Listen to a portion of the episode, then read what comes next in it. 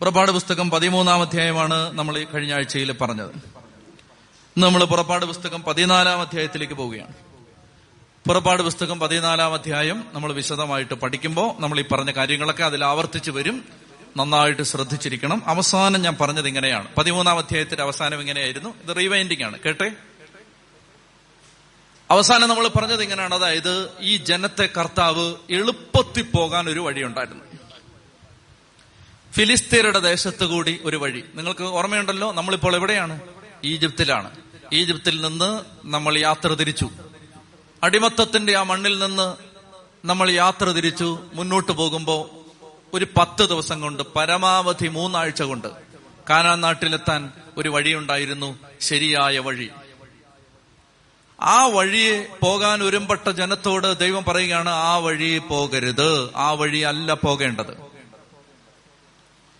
മറിച്ച് നിങ്ങൾ മരുഭൂമിയിലേക്ക്, കടലിന്റെ സമീപത്തൂടെ അങ്ങോട്ട് തിരിഞ്ഞോളാൻ പറഞ്ഞു. വേറൊരു വഴിക്ക് തിരിച്ചു വിട്ടു. കുറെ അധികം കിലോമീറ്ററുകൾ ദൈവം റൂട്ട് മാറ്റിവിട്ടു. അപ്പൊ ശരിക്കും പറഞ്ഞാൽ കാനാൻ നാട്ടിലെത്താൻ 10 ദിവസം മതി കർത്താവേ, എന്താ ഞങ്ങളെ 10 ദിവസം കൊണ്ട് എത്തിക്കാത്തത്?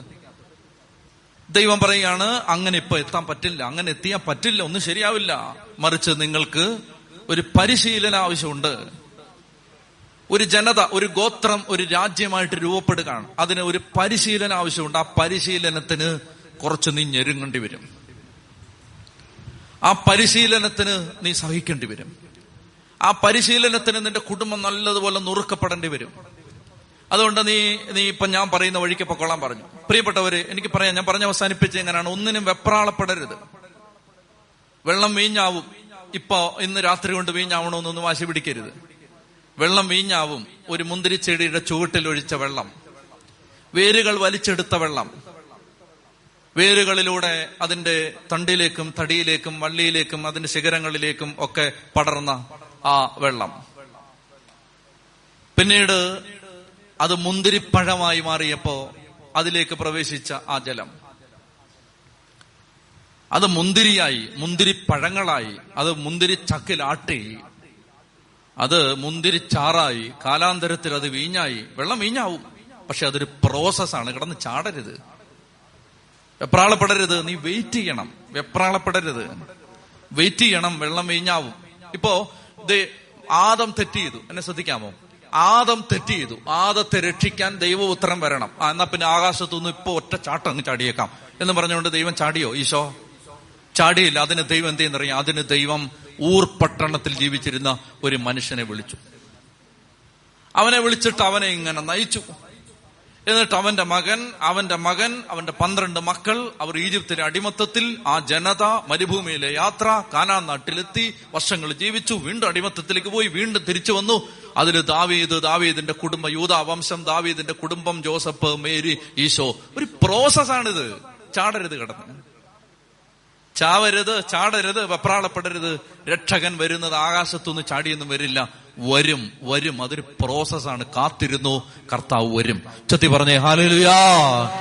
അതുകൊണ്ട് പ്രിയപ്പെട്ട സഹോദരങ്ങൾ, അങ്ങനെ പറഞ്ഞാണ് നമ്മൾ അവസാനിപ്പിച്ചത്. അതായത് ഇനിയൊരു യാത്രയാണ്, ഇനി മരുഭൂമി യാത്രയാണ്. നമുക്ക് ഒത്തിരി ഒത്തിരി ഒത്തിരി ജീവിത പാഠങ്ങൾ തരാൻ പോകുന്ന ഒരു യാത്രയിലേക്ക് നമ്മൾ പ്രവേശിക്കുകയാണ്. നമ്മുടെ യാത്രയാണിത്. എന്റെയും നിങ്ങളുടെയും ജീവിതമാണ് നമ്മളിനി കാണാൻ പോകുന്ന യാത്ര. അപ്പൊ ദൈവം പറഞ്ഞത് കേട്ടു, ദൈവത്തിന്റെ വഴി ഇറങ്ങി, അങ്ങനെ ഇറങ്ങി തിരിച്ച ആ യാത്രയിൽ ദൈവം പറയാണ്, ഇപ്പൊ നിങ്ങളുടെ വഴിയെ പോകണ്ട, എന്റെ വഴിക്ക് പോകും, എന്റെ വഴിക്ക് പൊക്കോളുക എന്ന് പറഞ്ഞിട്ട് ദൈവം അവരെ കടലിന് നേരെ വിട്ടു. അവർ കടലിനോട് അടുക്കുകയാണ്. അലറിയാർക്കുന്ന ചെങ്കടൽ, മഹാസാഗരം. ഒരു പാവ മനുഷ്യൻ, ഒരു കൂട്ടം ജനത, 20 ലക്ഷം പേരുണ്ടെന്നൊക്കെ പറഞ്ഞിട്ട് എന്താ കാര്യം? കടലിൽ അത് മുങ്ങിത്തീരാൻ, അത് കടലിന് എന്തെങ്കിലും ആണോ? വലിയൊരു കടൽ, ആ കടലിന് നേരെ ഇങ്ങനെ നടക്കുകയാണ്. അപ്പോ ഈജിപ്തിലെ കൊട്ടാരത്തിൽ ഫറവോയുടെ മനസ്സ് മാറി. വർഷങ്ങൾ, 430 വർഷം ഈജിപ്തിന് അടിമപ്പണി ചെയ്തൊരു ജനത ആ അടിമത്തത്തിന്റെ ചങ്ങല പൊട്ടിച്ച് ഇതാ പുറത്തു കടന്നിരിക്കുന്നു. ഫറവോയ്ക്ക് സ്വസ്ഥതയില്ല, ഈജിപ്തുകാർക്ക് സ്വസ്ഥതയില്ല. അവരെ വെറുതെ വിടരുത്.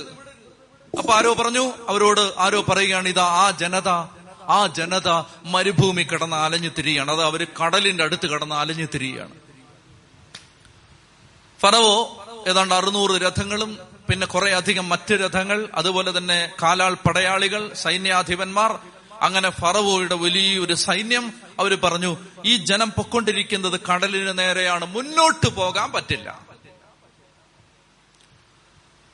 പുറകിൽ നിന്ന് പാളയമടിച്ച് ആക്രമിച്ചാൽ പുറകോട്ടോടാനും പറ്റില്ല. രണ്ടു വശത്തും കനത്ത കാവൽ കോട്ട പോലെ ഉയർന്നു നിൽക്കുന്ന മലനിരകൾ. നാല് വശത്തേക്ക് ഓടി രക്ഷപ്പെടാനാവാതെ പരിഭ്രമിക്കാൻ സാധ്യതയുള്ള ഒരു ജനത. മുമ്പിൽ കടൽ, പുറകിൽ ശത്രു, ഇരുവശത്തും മലനിരകൾ. ശരിക്കും പൂട്ടി, മനസ്സിലാവുന്നുണ്ടോ? ശരിക്കും വട്ടമിട്ട് പൂട്ടി, ആമത്താഴിട്ട് പൂട്ടി. ഇനി രക്ഷപ്പെടാൻ പറ്റില്ല. എന്റെ പ്രിയപ്പെട്ട സഹോദരാ, നിന്റെ ജീവിതം ഇപ്പോൾ ഈ അവസ്ഥയിൽ ആയിരിക്കും. പൂട്ടപ്പെട്ട് നിൽക്കുകയാണ് നീ. Humanly speaking, there is no way out. മാനുഷികമായിട്ട് പറഞ്ഞാൽ രക്ഷപ്പെടാൻ ഇനി ഒരു വഴിയില്ല. മുമ്പിൽ കടൽ, പുറകിൽ ശത്രു, വശത്ത് വലിയ കോട്ട പോലെ തലയുയർത്തി നിൽക്കുന്ന മതിൽ. രക്ഷപ്പെടാനാവാതെ നാല് വശത്ത് നിന്നും ഇതൊരു ചതുരംഗ കളത്തിൽ എന്നവണ്ണം പൂട്ടപ്പെട്ട് നിൽക്കുന്ന, അങ്ങനെ പൂട്ടി നിൽക്കുന്ന, ഈ ചക്രവ്യൂഹത്തിനകത്ത് പൂട്ടപ്പെട്ട് നിൽക്കുന്ന ഒരു ജനത. പ്രിയപ്പെട്ട സഹോദരങ്ങളെ, എന്തിനാണ് ദൈവം ഇങ്ങനെ ആ ജനതയെ ഒരു ട്രാപ്പിലേക്ക് വിടുന്നത്? അതാണ് ഒന്നാമത്തെ ചോദ്യം. ദൈവത്തിന് മനസാക്ഷിയില്ലേ? 430 വർഷം അടിമത്തത്തിന്റെ ചങ്ങലയിട്ട് പൂട്ടപ്പെട്ട് കിടന്നൊരു ജനതയെ ഒടുവിൽ സ്വാതന്ത്ര്യത്തിന്റെ വിമോചന കാഹളം മുഴക്കി സംഹാരദൂതൻ വന്ന് ആദിജാതന്മാരെ കൊലപ്പെടുത്തി ആ ജനതയെ മഹാത്ഭുതങ്ങൾ ചെയ്ത് പുറത്തു കടത്തിയിട്ട് ആ ജനത ദൈവത്തെ അനുസരിച്ച് ദൈവത്തിന്റെ സ്വരം കേട്ട് യാത്ര ചെയ്യാൻ തുടങ്ങുമ്പോഴേ ആദ്യത്തെ ട്രാപ്പ്. പ്രിയപ്പെട്ട സഹോദരങ്ങളെ, ധ്യാനം കൂടി മനസാന്തരപ്പെട്ടു, ദൈവം വഴിയെ വന്നതേ കെണി, ആദ്യത്തെ കെണി. നമ്മളെന്താ വിചാരിച്ചേ? മാനസാന്തരപ്പെട്ടാൽ ഇനിയെല്ലാം സന്തോഷമായിരിക്കും എന്നാ വിചാരിച്ചേ. ദൈവ വഴിയിലേക്ക് വന്ന ഇനി ഇപ്പൊ എല്ലാം ഹാപ്പി ആയിരിക്കും എന്നാ വിചാരിച്ചേ. അങ്ങനെ കർത്താവിന്റെ വഴിയിലേക്ക് വന്നു, ദൈവത്തിന്റെ സ്വരം കേട്ടു, ദൈവത്തെ അനുസരിക്കാൻ തയ്യാറായി. അങ്ങനെ ദൈവത്തിന്റെ കൂടെ യാത്ര ചെയ്യുമ്പോഴേ ആദ്യത്തെ കെണി, ഒരു കടല്. പുറകിൽ ആരവത്തോടെ ആർത്തുകൊണ്ട് അങ്ങനെ ഓടിയെടുക്കുന്ന ശത്രുവിന്റെ സൈന്യം. എന്തിനാണ് ദൈവം ഇങ്ങനെ ഒരു ജനതയെ ട്രാപ്പ് ചെയ്തത്? അതിന് രണ്ട് ഉത്തരവുണ്ട്. ഒന്നാമത്തേത്, ദൈവം ചില കാര്യങ്ങൾ വെളിപ്പെടുത്തുകയാണ്. അതായത്, കുറച്ചു മുമ്പ് നമ്മൾ കണ്ടതാണ്, മോശയും അഹറോനും ചെന്നിട്ട് ഫറവോയോട് ചോദിക്കുകയാണ്, ഫറവോ ദൈവത്തെ യഹോവയെ ആരാധിക്കാൻ വേണ്ടി ഈ ജനത്തെ വിട്ടുതരണം എന്ന് ചോദിക്കുമ്പോ ഈ മനുഷ്യൻ ഒരു ചോദ്യം തിരിച്ചു ചോദിക്കും, ആരാണ് ഈ കർത്താവ്? Who is he?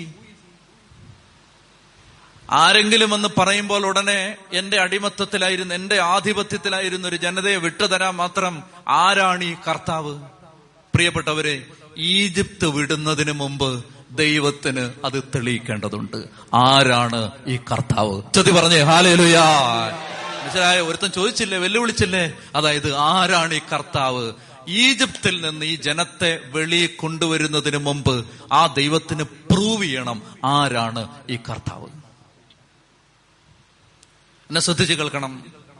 ഒന്നാമത്തേത് ഞാൻ വിശദീകരിക്കാം. ദൈവത്തിന് തെളിയിക്കണം. അതായത്, ദൈവത്തെ വെല്ലുവിളിച്ച ഒരു ജനമുണ്ട്, ദൈവത്തിനെതിരെ കലാപുയർത്തിയ ഒരു ജനമുണ്ട്, ദൈവത്തിനെതിരെ മുഷ്ടി ചുരുട്ടിയ ഒരു ജനമുണ്ട്. ഒരായിരം തവണ ചോദിച്ചിട്ടുണ്ട്, ആരാണ് ഈ കർത്താവ്? Who is he? Who is he? ആരാണ് ഈ കർത്താവ്? അവനിങ്ങനെ നിന്നിട്ട് ഈ ആധിപത്യത്തിന്റെയും അധികാരത്തിന്റെയും ഈ കിരീടത്തിന്റെയും ചെങ്കോലിന്റെയും ബലത്തിൽ പറഞ്ഞു, ആരാണ് ഈ കർത്താവ്? ആരാണ് ഈ കർത്താവ്? Now tell me who is he? അങ്ങനെ പറഞ്ഞിട്ട് അവനിങ്ങനെ ധാർഷ്ട്യത്തോടെ നിൽക്കുന്നുണ്ട്. കുറച്ചു മുമ്പ് നമ്മൾ കണ്ടതാണ്. ദൈവം പറയുകയാണ്, ഫറവോ റെഡി ആയിക്കോ, ഇപ്പോ നിന്റെ കൺമുമ്പിൽ ഞാൻ തെളിയിക്കാൻ പോവാണ് ഞാൻ ആരാണ്. എന്റെ പ്രിയപ്പെട്ട മക്കളെ, ജീവിതം കാത്തുവെച്ചോ? നിങ്ങൾ കാത്തുവെച്ചോ? ഇത് പ്രവചനമാണ്, പ്രവചനം കേട്ടോ. കാത്തുവെച്ചോ? ജീവിതം ഇങ്ങനെ ഒരുക്കി കാത്തിരുന്നോ? സകല നാശനഷ്ടങ്ങളുടെയും സകല ഉപദ്രവങ്ങളുടെയും സകല കെണികളുടെയും സകല കണ്ണുനീരിന്റെയും നടുവിൽ ഈ ജീവിതത്തെ പിടിച്ചു നിർത്തി മുന്നോട്ട് കൊണ്ടുപോക്കൂ. നിന്റെ ജീവിതത്തെ വേട്ടയാടാൻ കാത്തുനിന്ന ആയിരങ്ങളുടെ നടുവിൽ ഒരിക്കൽ ദൈവം തെളിയിക്കും ആരെയാണ് നീ വിളിച്ചത്, ആർക്കു വേണ്ടിയാണ് നീ നിന്നത്, ആർക്കു വേണ്ടിയാണ് നീ ആരാധന ഉയർത്തിയത്, ആരെയാണ് നീ ഉച്ചത്തിൽ വിളിച്ച് ഉദ്ഘോഷിച്ചത് എന്ന് ഒരിക്കൽ പ്രൂവ് ചെയ്യാൻ നിന്റെ ആയുസിൽ ഒരു ദിവസമെങ്കിലും ദൈവം തന്നിരിക്കും. അതുകൊണ്ട് വിശ്വസിച്ചും കാത്തിരുന്നും ദൈവത്തെ ആരാധിച്ചു. ഉച്ചത്തിൽ പറഞ്ഞേ ഹല്ലേലൂയാ. തെളിയിച്ചിരിക്കും, തെളിയിച്ചിരിക്കും, ഒട്ടും പേടിക്കണ്ട, തെളിയിച്ചിരിക്കും. പ്രൂവ് ചെയ്യും ദൈവം. അങ്ങനെ ഒരാൾ മുഷ്ടി ചുരുട്ടിയിട്ട് പറഞ്ഞു, ആരാൻ ചോദിച്ചു, ആരാ ഈ യഹോവ? ഈ ജനത്തോട് ഇത് പറഞ്ഞിട്ടില്ല, മോശയോട് പോലും പറഞ്ഞിട്ടില്ല, ആരോട് ഇത് പറഞ്ഞിട്ടില്ല ദൈവം. പക്ഷേ ദൈവം ഇത് തെളിയിക്കും. ഒന്നതാണ്. രണ്ടാമത്തേത്, ഈ ജനം ഇറങ്ങി വന്നെങ്കിലും അവർക്ക് ശരിക്കും ഈ ദൈവത്തെ മനസ്സിലായിട്ടില്ല. രണ്ടാമത്തേത് അതാണ്. ഈ ജനം മോശ പറഞ്ഞു കേട്ട് രക്ഷപ്പെടാമല്ലോ എന്നൊക്കെ ഓർത്ത് ഇറങ്ങി വന്നെങ്കിൽ ഇവർക്ക് ശരിക്കും തങ്ങൾ ആരുടെ പുറകെയായി പോകുന്നത് പിടിയിട്ടിട്ടില്ല. ചെങ്കടലിൽ നിന്ന് കയറി വരുന്ന ഒരു ജനമുണ്ട്, നമുക്ക് കാണാം. ചെങ്കടലിൽ നിന്ന് കയറി വരുന്ന ജനത്തിന്റെ സ്വഭാവം മാറും. ദൈവവിശ്വാസത്തിൽ ഒരു റേഞ്ച് മാറ്റം ഉണ്ടാവും. അതായത് ചെങ്കടലിന്റെ ഇക്കരെ നിന്ന ജനമല്ല അക്കരെ നിൽക്കുന്നത്, ആ ജനത്തിന്റെ വിശ്വാസം മാറി. അതാണ് രണ്ടാമത്തേത്. ചൊല്ലി പറഞ്ഞേ ഹല്ലേലൂയാ. തങ്ങൾ സേവിക്കുന്ന ദൈവം ആരാണെന്ന് ഈ ജനം തിരിച്ചറിഞ്ഞു. ഈ ജനം ദൈവത്തിന്റെ സ്വന്തം ജനം. അതായത് ഇനി മരുഭൂമിയിലൂടെ അവരെന്തെല്ലാം വഴക്കിട്ടാലും ഒരിക്കൽ പോലും തിരിച്ചു പോകാതെ, ഒരിക്കൽ പോലും മടങ്ങിപ്പോകാതെ ഈ ജനം വിശ്വസിച്ച് യാത്ര ചെയ്യുന്നത് അവർക്ക് ഒരിക്കൽ മനസ്സിൽ ഈ കടലിൽ വെച്ച് അവർക്ക് പിടികിട്ടി. ഓ, ആരെയാണ് ഞാൻ ദൈവം എന്ന് വിളിക്കുന്നത്? എന്റെ പ്രിയപ്പെട്ട സഹോദരങ്ങളെ, രണ്ടാമത്തേത് ഇതാണ്. നമ്മൾ ഓരോ കണ്ണുനീരും വരുമ്പോ, ഓരോ തകർച്ച വരുമ്പോ, ഓരോ ബുദ്ധിമുട്ടിന്റെ മുമ്പിൽ നിൽക്കുമ്പോ തിരിച്ചറിഞ്ഞോണം, ഇത് നിന്റെ ജീവിതത്തിൽ നിന്റെ ദൈവം ആരാണെന്ന് ദൈവം പ്രൂവ് ചെയ്യുന്ന സന്ദർഭങ്ങളാണ്. മടുത്തു പോവരുത്. ആ ദൈവത്തിന് തെറ്റ് പറ്റില്ല, ആ ദൈവത്തിന്റെ കണക്ക് പിഴക്കില്ല, ആ ദൈവം തോറ്റു പോവില്ല. വിശ്വസിച്ചോണം. ചൊല്ലി പറഞ്ഞേ ഹല്ലേലൂയാ. എന്റെ പ്രിയപ്പെട്ട സഹോദരങ്ങളെ, ഈ രണ്ട്, അതുകൊണ്ടാണ് ഈ കെണി. അല്ലെ, നമ്മൾ ബൈബിൾ വായിക്കുമ്പോൾ സംശയിക്കും. അതായത് ഈ ദൈവത്തിന് തലയ്ക്ക് സുഖമില്ലെന്ന് വിചാരിക്കും. ഇവിടുന്ന് രക്ഷപ്പെടുത്തി വെളിയിലേക്ക് കൊണ്ടുവന്നിട്ട് ഈ ജനത്തെ വീണ്ടും ഒരു ട്രാപ്പിലേക്ക്.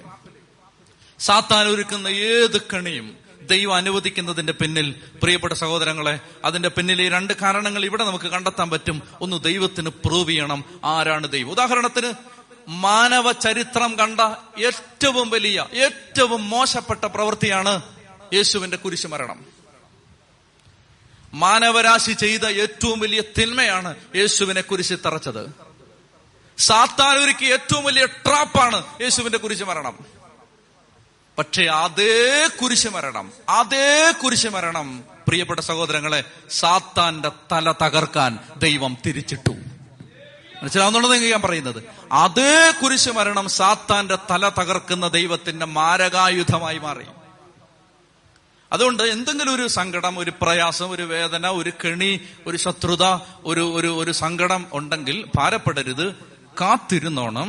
അതായത് ഇത് തന്നെ നിന്റെ ജീവിതത്തിന്റെ ബ്ലെസ്സിംഗ് ആയിട്ട് മാറും. ഈ കെണി, ഇത് അവസാനം നമ്മൾ പറയും ദുരിതങ്ങൾ നമുക്ക് ഉപകാരമായി. അദ്ദേഹം തുറന്ന് പറഞ്ഞേ ഹല്ലേലൂയാ. ചൊല്ലി പറഞ്ഞേ ഹല്ലേലൂയാ. അതുകൊണ്ട് ജീവിതത്തില് ഒന്നാമത്തെ പ്രിൻസിപ്പിൾ ഇതാണ്, ദൈവത്തിന് തെറ്റുപറ്റില്ല. അത് വിശ്വസിച്ചോണം. ദൈവത്തെ ആരാധിക്കുന്നു, ദൈവത്തെ സ്നേഹിക്കുന്നു, ദൈവം വഴിക്കിറങ്ങുന്നു. അങ്ങനെ വരുമ്പോ എന്ത് സംഭവിച്ചാലും ഒരു കാര്യം കണ്ണും പൂട്ടി വിശ്വസിച്ചോണം, ദൈവത്തിന് ഒരിക്കലും തെറ്റുപറ്റില്ല, ദൈവത്തിന്റെ കണക്ക് പിഴക്കില്ല. നമുക്കിപ്പോ ഒന്നും പിടികിട്ടുന്നില്ല, പിടികിട്ടണ്ട, വെയിറ്റ്. ഈജിപ്തിൽ നിന്ന് വെളിയിലിറക്കിയെങ്കിൽ കാനാനിലെത്തിക്കാൻ വെളിയിലിറക്കിയവന് അറിയാമെന്ന് കണ്ണും പൂട്ടി വിശ്വസിച്ചോണം. അത് വിശ്വസിച്ചാൽ പിന്നെ എന്തോ ഒരു സമാധാനമെന്നറിയാവോ. അത് വിശ്വസിച്ചാൽ പിന്നെ അസാധാരണമായൊരു ബലമാണ്. അതായത് എന്നെ ഈ അടിമത്തത്തിൽ നിന്ന് പുറത്തു കൊണ്ടുവന്ന ദൈവത്തിന് എന്നെ വാഗ്ദത്ത നാട്ടിലെത്തിക്കാൻ പറ്റും. എന്നെഴുന്നേറ്റ് നന്നായിട്ടൊന്ന് പ്രാർത്ഥിച്ചു. പ്രിയപ്പെട്ട സഹോദരങ്ങളെ, ബന്ധനങ്ങൾ അഴിയുന്ന സമയമാണിത്. നന്നായിട്ട് പ്രാർത്ഥിച്ചു. കർത്താവ് അതിശക്തമായിട്ട് നമ്മുടെ ജീവിതത്തിൽ ഇടപെടും. നന്നായിട്ട് ദൈവത്തെ ആരാധിച്ച് മഹത്വപ്പെടുത്തണം. അതായത് ദൈവം എൻ്റെ ജീവിതത്തിൽ പ്രവർത്തിക്കും. ഇപ്പൊ ഒന്നും മനസ്സിലാവുന്നില്ല. ഇപ്പൊ ചില സങ്കടമുണ്ട്, ചില സഹനമുണ്ട്, ചില വേദനകളുണ്ട്. എന്റെ ജീവിതത്തില് കർത്താവ് ഇടപെടും. ഒരു വഴിയില്ലാത്തടുത്ത് ഒരു വഴി ദൈവം വിട്ടും. അത് ഈ ജനത്തിന് ദൈവം കാണിച്ചു കൊടുക്കുകയാണ്. അതായത് humanly speaking, according to human understanding, human calculations, there is no way. അങ്ങോട്ടോടാൻ പറ്റില്ല, ഇങ്ങോട്ടോടാൻ പറ്റില്ല, അങ്ങോട്ടും ഇങ്ങോട്ടും ഓടാൻ പറ്റില്ല. മാനുഷികമായിട്ട് ചിന്തിച്ചാലും വിലയിരുത്തിയാലും കണക്ക് കൂട്ടിയാലും ഇതിൽ നിന്ന്, ഈ ട്രാപ്പിൽ നിന്ന് രക്ഷപ്പെടാൻ ഇനിയൊരു വഴിയില്ല. അങ്ങനെ ചിന്തിച്ചു നിൽക്കുന്ന ഒരു ജനത്തെ ദൈവം ബോധ്യപ്പെടുത്തുകയാണ്, നീ കാണാത്ത ഒരു വഴിയുണ്ട്, നീ കണ്ടിട്ടില്ലാത്തൊരു വഴിയുണ്ട്, ഞാൻ അതിലേക്ക് വരാം. ഇപ്പൊ ഇത് വിശ്വസിക്ക്, ദൈവത്തിന് തെറ്റ് പറ്റില്ല, ദൈവത്തിന്റെ കണക്ക് കൂട്ടൽ തെറ്റില്ല, ദൈവത്തിന്റെ കണക്ക് പിഴക്കില്ല, ദൈവത്തിന് തെറ്റ് പറ്റില്ല. അങ്ങനാണെങ്കിൽ ഇപ്പോഴത്തെ എന്റെ സങ്കടം വെയിറ്റ്, അത് മാറും. ഇപ്പോൾ കർത്താവിന് ഈ ജനത്തെ ഒന്ന് ഫറവോയെ ബോധ്യപ്പെടുത്തണം. ആരാണ് ഈ കർത്താവ് ഇങ്ങനെ ചോദിക്കുന്ന ഒരു രാജാവ്. ആ രാജാവിന്റെ മുമ്പിൽ ദൈവം തെളിയിക്കുകയാണ് ആരാണ് ഈ കർത്താവ്. രണ്ടാമത്തേത്, ഈ ജനത്തിന് വിശ്വാസം ഉണ്ടാവണം. പ്രിയപ്പെട്ടവരെ, ജീവിതത്തിലെ എല്ലാ സഹനങ്ങളും, സഹനത്തിന്റെ ഒരു വ്യാഖ്യാനമാണിത്, ജീവിതത്തിലെ എല്ലാ സഹനങ്ങളും എല്ലാ വേദനകളും സത്യത്തില് ദൈവത്തിന്റെ ഒരു പുതിയ മുഖം നമുക്ക് കാണിച്ചു തരും, ദൈവത്തിന്റെ ഒരു പുതിയ ഭാവം നമുക്ക് കാണിച്ചു തരും ജീവിതത്തിലെ എല്ലാ സഹനങ്ങളും. പ്രിയപ്പെട്ട സഹോദരങ്ങളെ, എങ്ങനെ ആളുകൾ എടുക്കുമെന്ന് എനിക്കറിയാൻ പാടില്ല, എങ്കിലും ഞാൻ ഒരു കാര്യം പറയാം. സത്യത്തില് ഫ്രാങ്കോ പിതാവ് സ്വർഗത്തിൽ ചെന്നാൽ, സ്വർഗത്തിലെത്തുമ്പോ അദ്ദേഹം സന്തോഷിക്കാൻ പോകുന്നത് ഈ ജയിലിൽ കിടന്ന ദിവസങ്ങളെ ഓർത്തിട്ടായിരിക്കും. ഇതെങ്ങനെ എടുക്കുമെന്നാണ് എനിക്കറിയാൻ പാടില്ല, പക്ഷേ ഞാൻ ഈ ദിവസങ്ങൾ എന്റെ മനസ്സിൽ വന്നൊരു ചിന്തയാണത്. അതായത് ഇത് ഈ കത്തോലിക്ക സഭയിലെ ഈ മെത്രാച്ചൻ ഫ്രാങ്കോ പിതാവ് അദ്ദേഹം സ്വർഗത്തിലെത്തുമ്പോ അദ്ദേഹം സന്തോഷിക്കാൻ പോകുന്നത് ജലന്ധർ ബിഷപ്പായിരുന്നതിന്റെ പേരിലല്ല, ഈ ജയിലിൽ കിടന്ന ദിവസങ്ങളെ ഓർത്തിട്ടായിരിക്കും. അതെനിക്കറിയാം, അതെനിക്ക് ഉറപ്പാണ്. എന്റെ പ്രിയപ്പെട്ട സഹോദരങ്ങളെ, സത്യത്തിൽ ഓരോ സഹനവും ദൈവത്തിന്റെ ഒരു പുതിയ മുഖം നമുക്ക് കാണിച്ചു തരും. ദൈവം ആരാണെന്ന് നമ്മൾ പരിചയപ്പെടുകയാണ്. ഒരിക്കൽ അല്ലെങ്കിൽ നമ്മൾ അധികാരത്തിലിരിക്കുമ്പോൾ നമുക്ക് മനസ്സിലാവാത്ത ഒരു ദൈവത്തെ തടവറ കിടക്കുമ്പോൾ നമുക്ക് മനസ്സിലാവും. അല്ലെങ്കിൽ നമുക്ക് നല്ല ആരോഗ്യമുള്ളപ്പോൾ നമുക്ക് മനസ്സിലായൊരു ദൈവത്തെ മനസ്സിലായൊരു ദൈവത്തെ അല്ല നമ്മുടെ രോഗത്തിൽ കിടക്കുമ്പോൾ നമുക്ക് പിടികിട്ടാൻ പോകുന്നത്. എല്ലാവരും നമ്മളെക്കുറിച്ച് നല്ലത് പറയുമ്പോൾ നമുക്ക് മനസ്സിലായൊരു ദൈവത്തെ അല്ല എല്ലാവരുടെയും ആക്ഷേപങ്ങളുടെ നടുവിൽ നിൽക്കുമ്പോൾ നമുക്ക് മനസ്സിലാവാൻ പോകുന്നത്. എനിക്കറിയില്ല നിങ്ങൾക്ക് ഇത് മനസ്സിലായോ എന്ന്. പ്രിയപ്പെട്ട സഹോദരങ്ങൾ, ദൈവത്തെ നമ്മൾ ഒരു പടി കൂടി പരിചയപ്പെടുകയാണ്. ഇവിടെ ഇസ്രായേൽ ജനം പരിചയപ്പെടുകയാണ് ഞങ്ങളുടെ ദൈവം ആരാണ്, ഞങ്ങളുടെ ദൈവം. ഞാൻ എൻ്റെ ഒരു വ്യാഖ്യാനം പറയുകയാണ്. അവർക്ക് മൾട്ടിപ്പിൾ വേസിൽ ഇത് മനസ്സിലായിട്ടുണ്ടാവും. ഞാൻ എൻ്റെ ഒരു ഡയമെൻഷനിൽ ഞാൻ അതിനെ വ്യാഖ്യാനിക്കണം എന്ന് പറഞ്ഞാൽ, ആ ജനത്തിന് മനസ്സിലായി ഞങ്ങളുടെ ദൈവം ആരാണ്, ഞങ്ങൾ ആരാധിക്കുന്ന ഈ ദൈവം ആരാണ്, ആ ദൈവത്തിന്റെ പ്രത്യേകത ഇതാണ്, ഒരു വഴിയില്ലാത്തടുത്ത് വഴി വെട്ടുന്നവനാണ് ഞങ്ങളുടെ ദൈവം.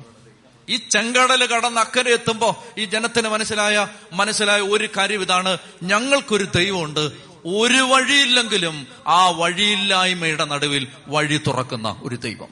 ഇത് നിനക്ക് വിശ്വസിക്കാമോ? അതായത് ഒരു വഴിയില്ല, നിന്റെ കൺമുമ്പിൽ നിന്റെ കണക്ക് കൂട്ടലിൽ ഒരു വഴിയില്ല. ഉദാഹരണത്തിന് ബെത്സദ കുളത്തിന്റെ കരയിൽ തളർന്നു കിടന്ന തളർവാദ രോഗി, ആ തളർവാദ രോഗിയായ സഹോദരൻ അങ്ങനെ തളർന്നു കിടന്ന ആ സഹോദരൻ 38 കൊല്ലമായിട്ട് തളർന്നു കിടന്നു. അപ്പോ അവന്റെ അരികിലേക്ക് ഈശോ വന്നു. ശ്രദ്ധിക്കണേ, അവന്റെ അരികിലേക്ക് ഈശോ വന്നിട്ട് ഈശോ അവനോട് ചോദിച്ചു, സൗഖ്യം പ്രാപിക്കാൻ നിനക്ക് ആഗ്രഹമുണ്ടോ? അവനെന്താ മറുപടി പറഞ്ഞേ? എന്നെ കുളത്തിലിറക്കാൻ ആരുമില്ല. നമ്മൾ അവിടെ കാണും ഉണ്ടായിരുന്നെങ്കിൽ നമ്മൾ ചോദിച്ചേനെ, അതെ, ചോദിച്ചേന് മറുപടി പറഞ്ഞാൽ പോരെ.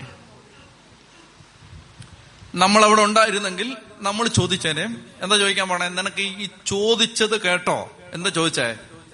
സൗഖ്യം പ്രാപിക്കാൻ നിനക്ക് ആഗ്രഹമുണ്ടോ ചോദിച്ചു കേട്ടോ. അപ്പൊ അവൻ പിന്നെയും പറയാണ്, എന്നെ കുളത്തിലിറക്കാൻ ആരുമില്ല. പ്രായമുള്ള ആളായതുകൊണ്ട് ഒന്നും ചെയ്യുന്നില്ല, എനിക്ക് ശരിക്കും ആരിശം വരുന്നുണ്ട്. അതായത് നിന്നോട് ചോദിച്ചത് കേട്ടോ, സൗഖ്യം പ്രാപിക്കാൻ നിനക്ക് ആഗ്രഹമുണ്ടോ എന്ന്. അവൻ പറയാണ്, എന്നെ കുളത്തിലിറക്കാൻ ആരുമില്ല. അപ്പൊ ഇനി അയാളോട് വഴക്കിട്ടിട്ട് കാര്യമില്ല. അപ്പൊ നമ്മൾ മാറി ചിന്തിക്കുകയാണ്, ഇയാളെന്താ ഇങ്ങനെ പറയുന്നേ?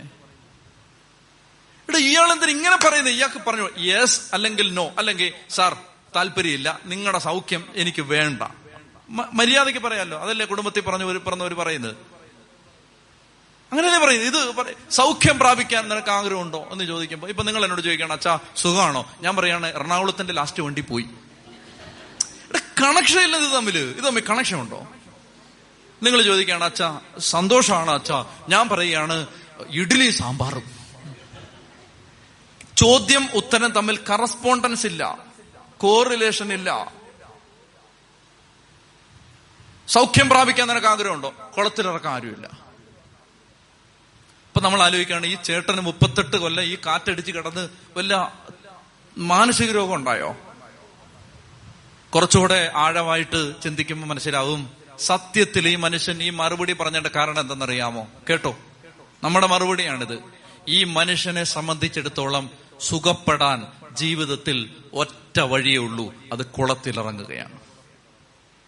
അവൻ അത്രയും പറഞ്ഞുള്ളൂ.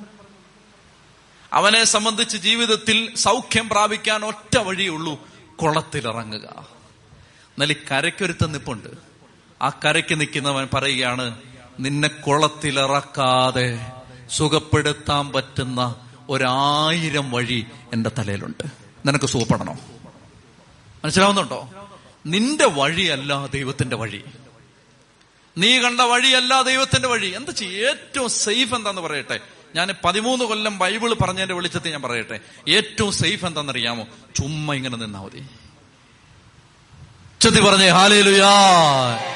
ഏറ്റവും സേഫ്റ്റി ഗ്രൗണ്ട് എന്താണെന്നറിയാമോ? ചുമ്മാതെ ഇങ്ങനെ അങ്ങ് നിൽക്കണം, ചുമ്മാതെ. അതായത് ദൈവത്തിന് ഒരു പദ്ധതിയുണ്ട്, അവിടെ ദൈവം എത്തിച്ചിരിക്കും. നിനവയിലാണ് നിന്നെ എത്തിക്കുന്നത്. നീ താർസൂസിലേക്ക് പോയാലും കപ്പല് തകർത്തിട്ടാണേലും ഇപ്പുറത്ത് എത്തിച്ചിരിക്കും. എന്നാ പിന്നെ മര്യാദയ്ക്ക് നിൽക്ക്, എത്തിയിരിക്കും. ചെത്തി പറഞ്ഞേ ഹല്ലേലൂയാ. വിശ്വസിക്കേണ്ട മക്കളെ, ഇത് വിശ്വസിക്ക്. നാഴിക്ക് 40 വട്ടം ഓരോ വഴിക്ക് ഓടാതെ, കണിയന്റെ പുറകെ പോവാതെ വിശ്വസിക്ക്. നീ രക്ഷപ്പെട്ടിരിക്കും. ആരാഭിചാരം ചെയ്താലും, ആര് കൂടോത്രം ചെയ്താലും, ആര് ക്ഷുദ്രം ചെയ്താലും, ആരെതിർത്താലും, എത്ര പേപ്പറുകളിൽ എഴുതിയാലും, എത്ര ഊമക്കത്ത് വന്നാലും, എന്റെ പ്രിയപ്പെട്ട സഹോദരങ്ങളെ, നമ്മൾ കർത്താവിന്റെ നാട്ടിൽ എത്തിയിരിക്കും. നമ്മുടെ കുടുംബം രക്ഷപ്പെട്ടിരിക്കും. ഇതങ്ങ് വിശ്വസിക്ക്. ചെത്തി പറഞ്ഞേ ഹല്ലേലൂയാ. ഇത് വിശ്വസിച്ചാൽ എല്ലാം ശരിയാവും. സാത്താന്റെ ഏറ്റവും വലിയ തന്ത്രം എന്താണ്? നമ്മളെ കുഴക്കുക എന്നുള്ളതാണ്, കൺഫ്യൂസ് ചെയ്യിപ്പിക്കുക എന്നുള്ളതാണ്. ഇത് ദൈവത്തിന്റെ വഴിയാണോ? മര്യാദയ്ക്ക് അടങ്ങി നിൽക്കുക. നമ്മൾ അതിലേക്ക് വരാം. നീ അടങ്ങി നിൽക്കുക, നീ വിശ്വസിക്കുക. വിശ്വസിച്ചാ മതി. അബ്രഹാം വിശ്വസിച്ചു, അത് അവന് നീതീകരണമായി പരിണമിച്ചു. 100 വയസ്സുള്ള ഒരു അപ്പച്ചൻ, 90 വയസ്സുള്ള ഭാര്യ, മക്കളുണ്ടാവും. ക്രിസ്ത്യൻസ് ഒന്നുമില്ല.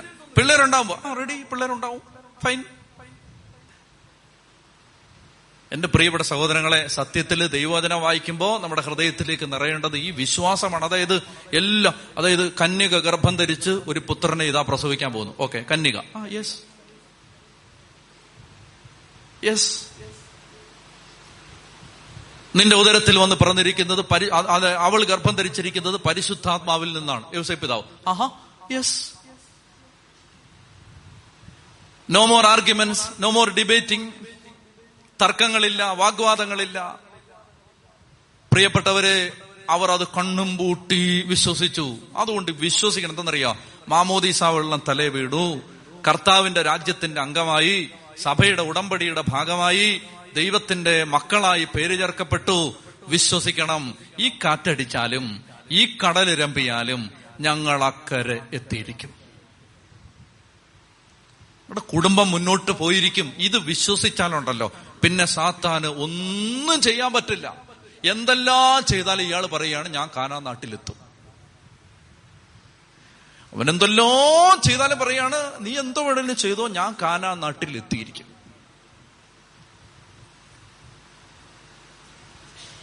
കാനാനാട്ടിൽ കർത്താവ് എന്നെ എത്തിച്ചിരിക്കും. ഇത് ഞാൻ പറയുന്ന ദൈവിക സത്യങ്ങളെ കണ്ണും പൂട്ടി വിശ്വസിച്ചോണം, ഒരു സംശയം ഉണ്ടാവരുത്.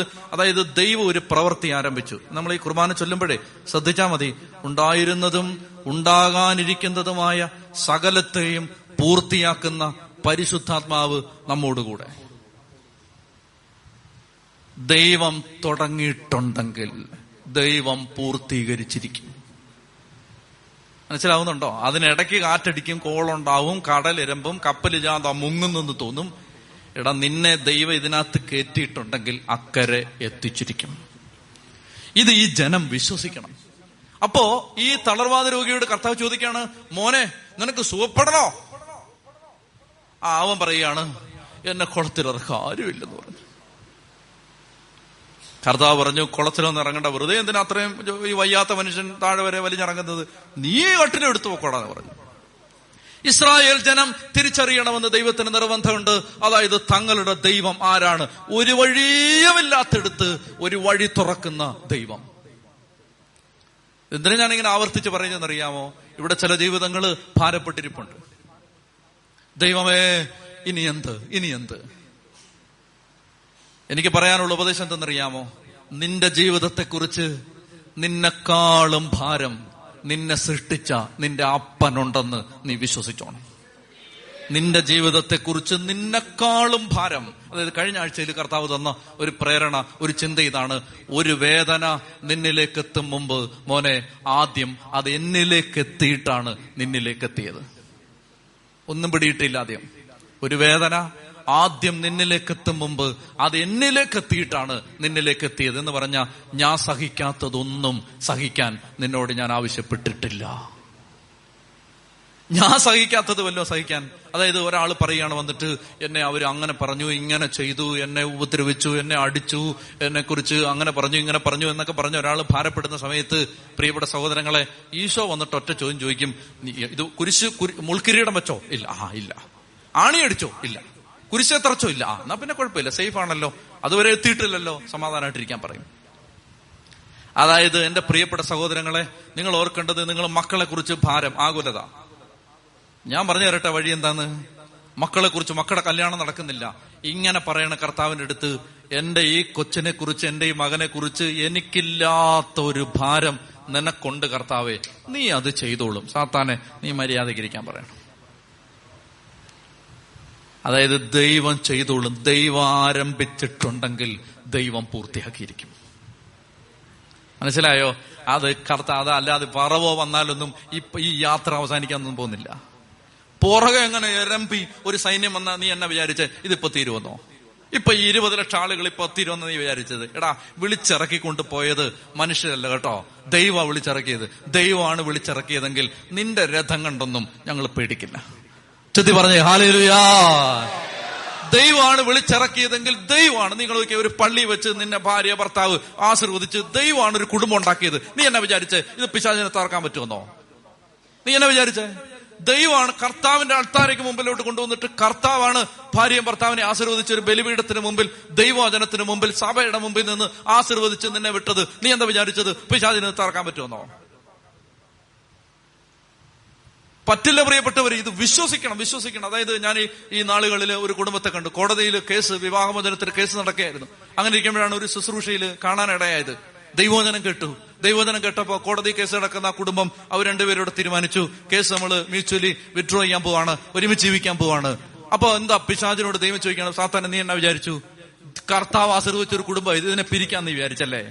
ദൈവമാണ് ആശീർവദിച്ചതെങ്കിൽ ഇത് വിശ്വസിക്കണം. മനസ്സിലായോ? അല്ലാതെ എന്തെങ്കിലും കേട്ട ഉടനെ കാലും പറക്കി ഓടരുത്. ചെത്തി പറഞ്ഞേ ഹല്ലേലൂയാ. ഒരു അസ്വസ്ഥത ഉണ്ടായാൽ ഉടനെ അമ്മേ അപ്പാ എന്ന് പറഞ്ഞു വിളിക്കാൻ നിൽക്കരുത്.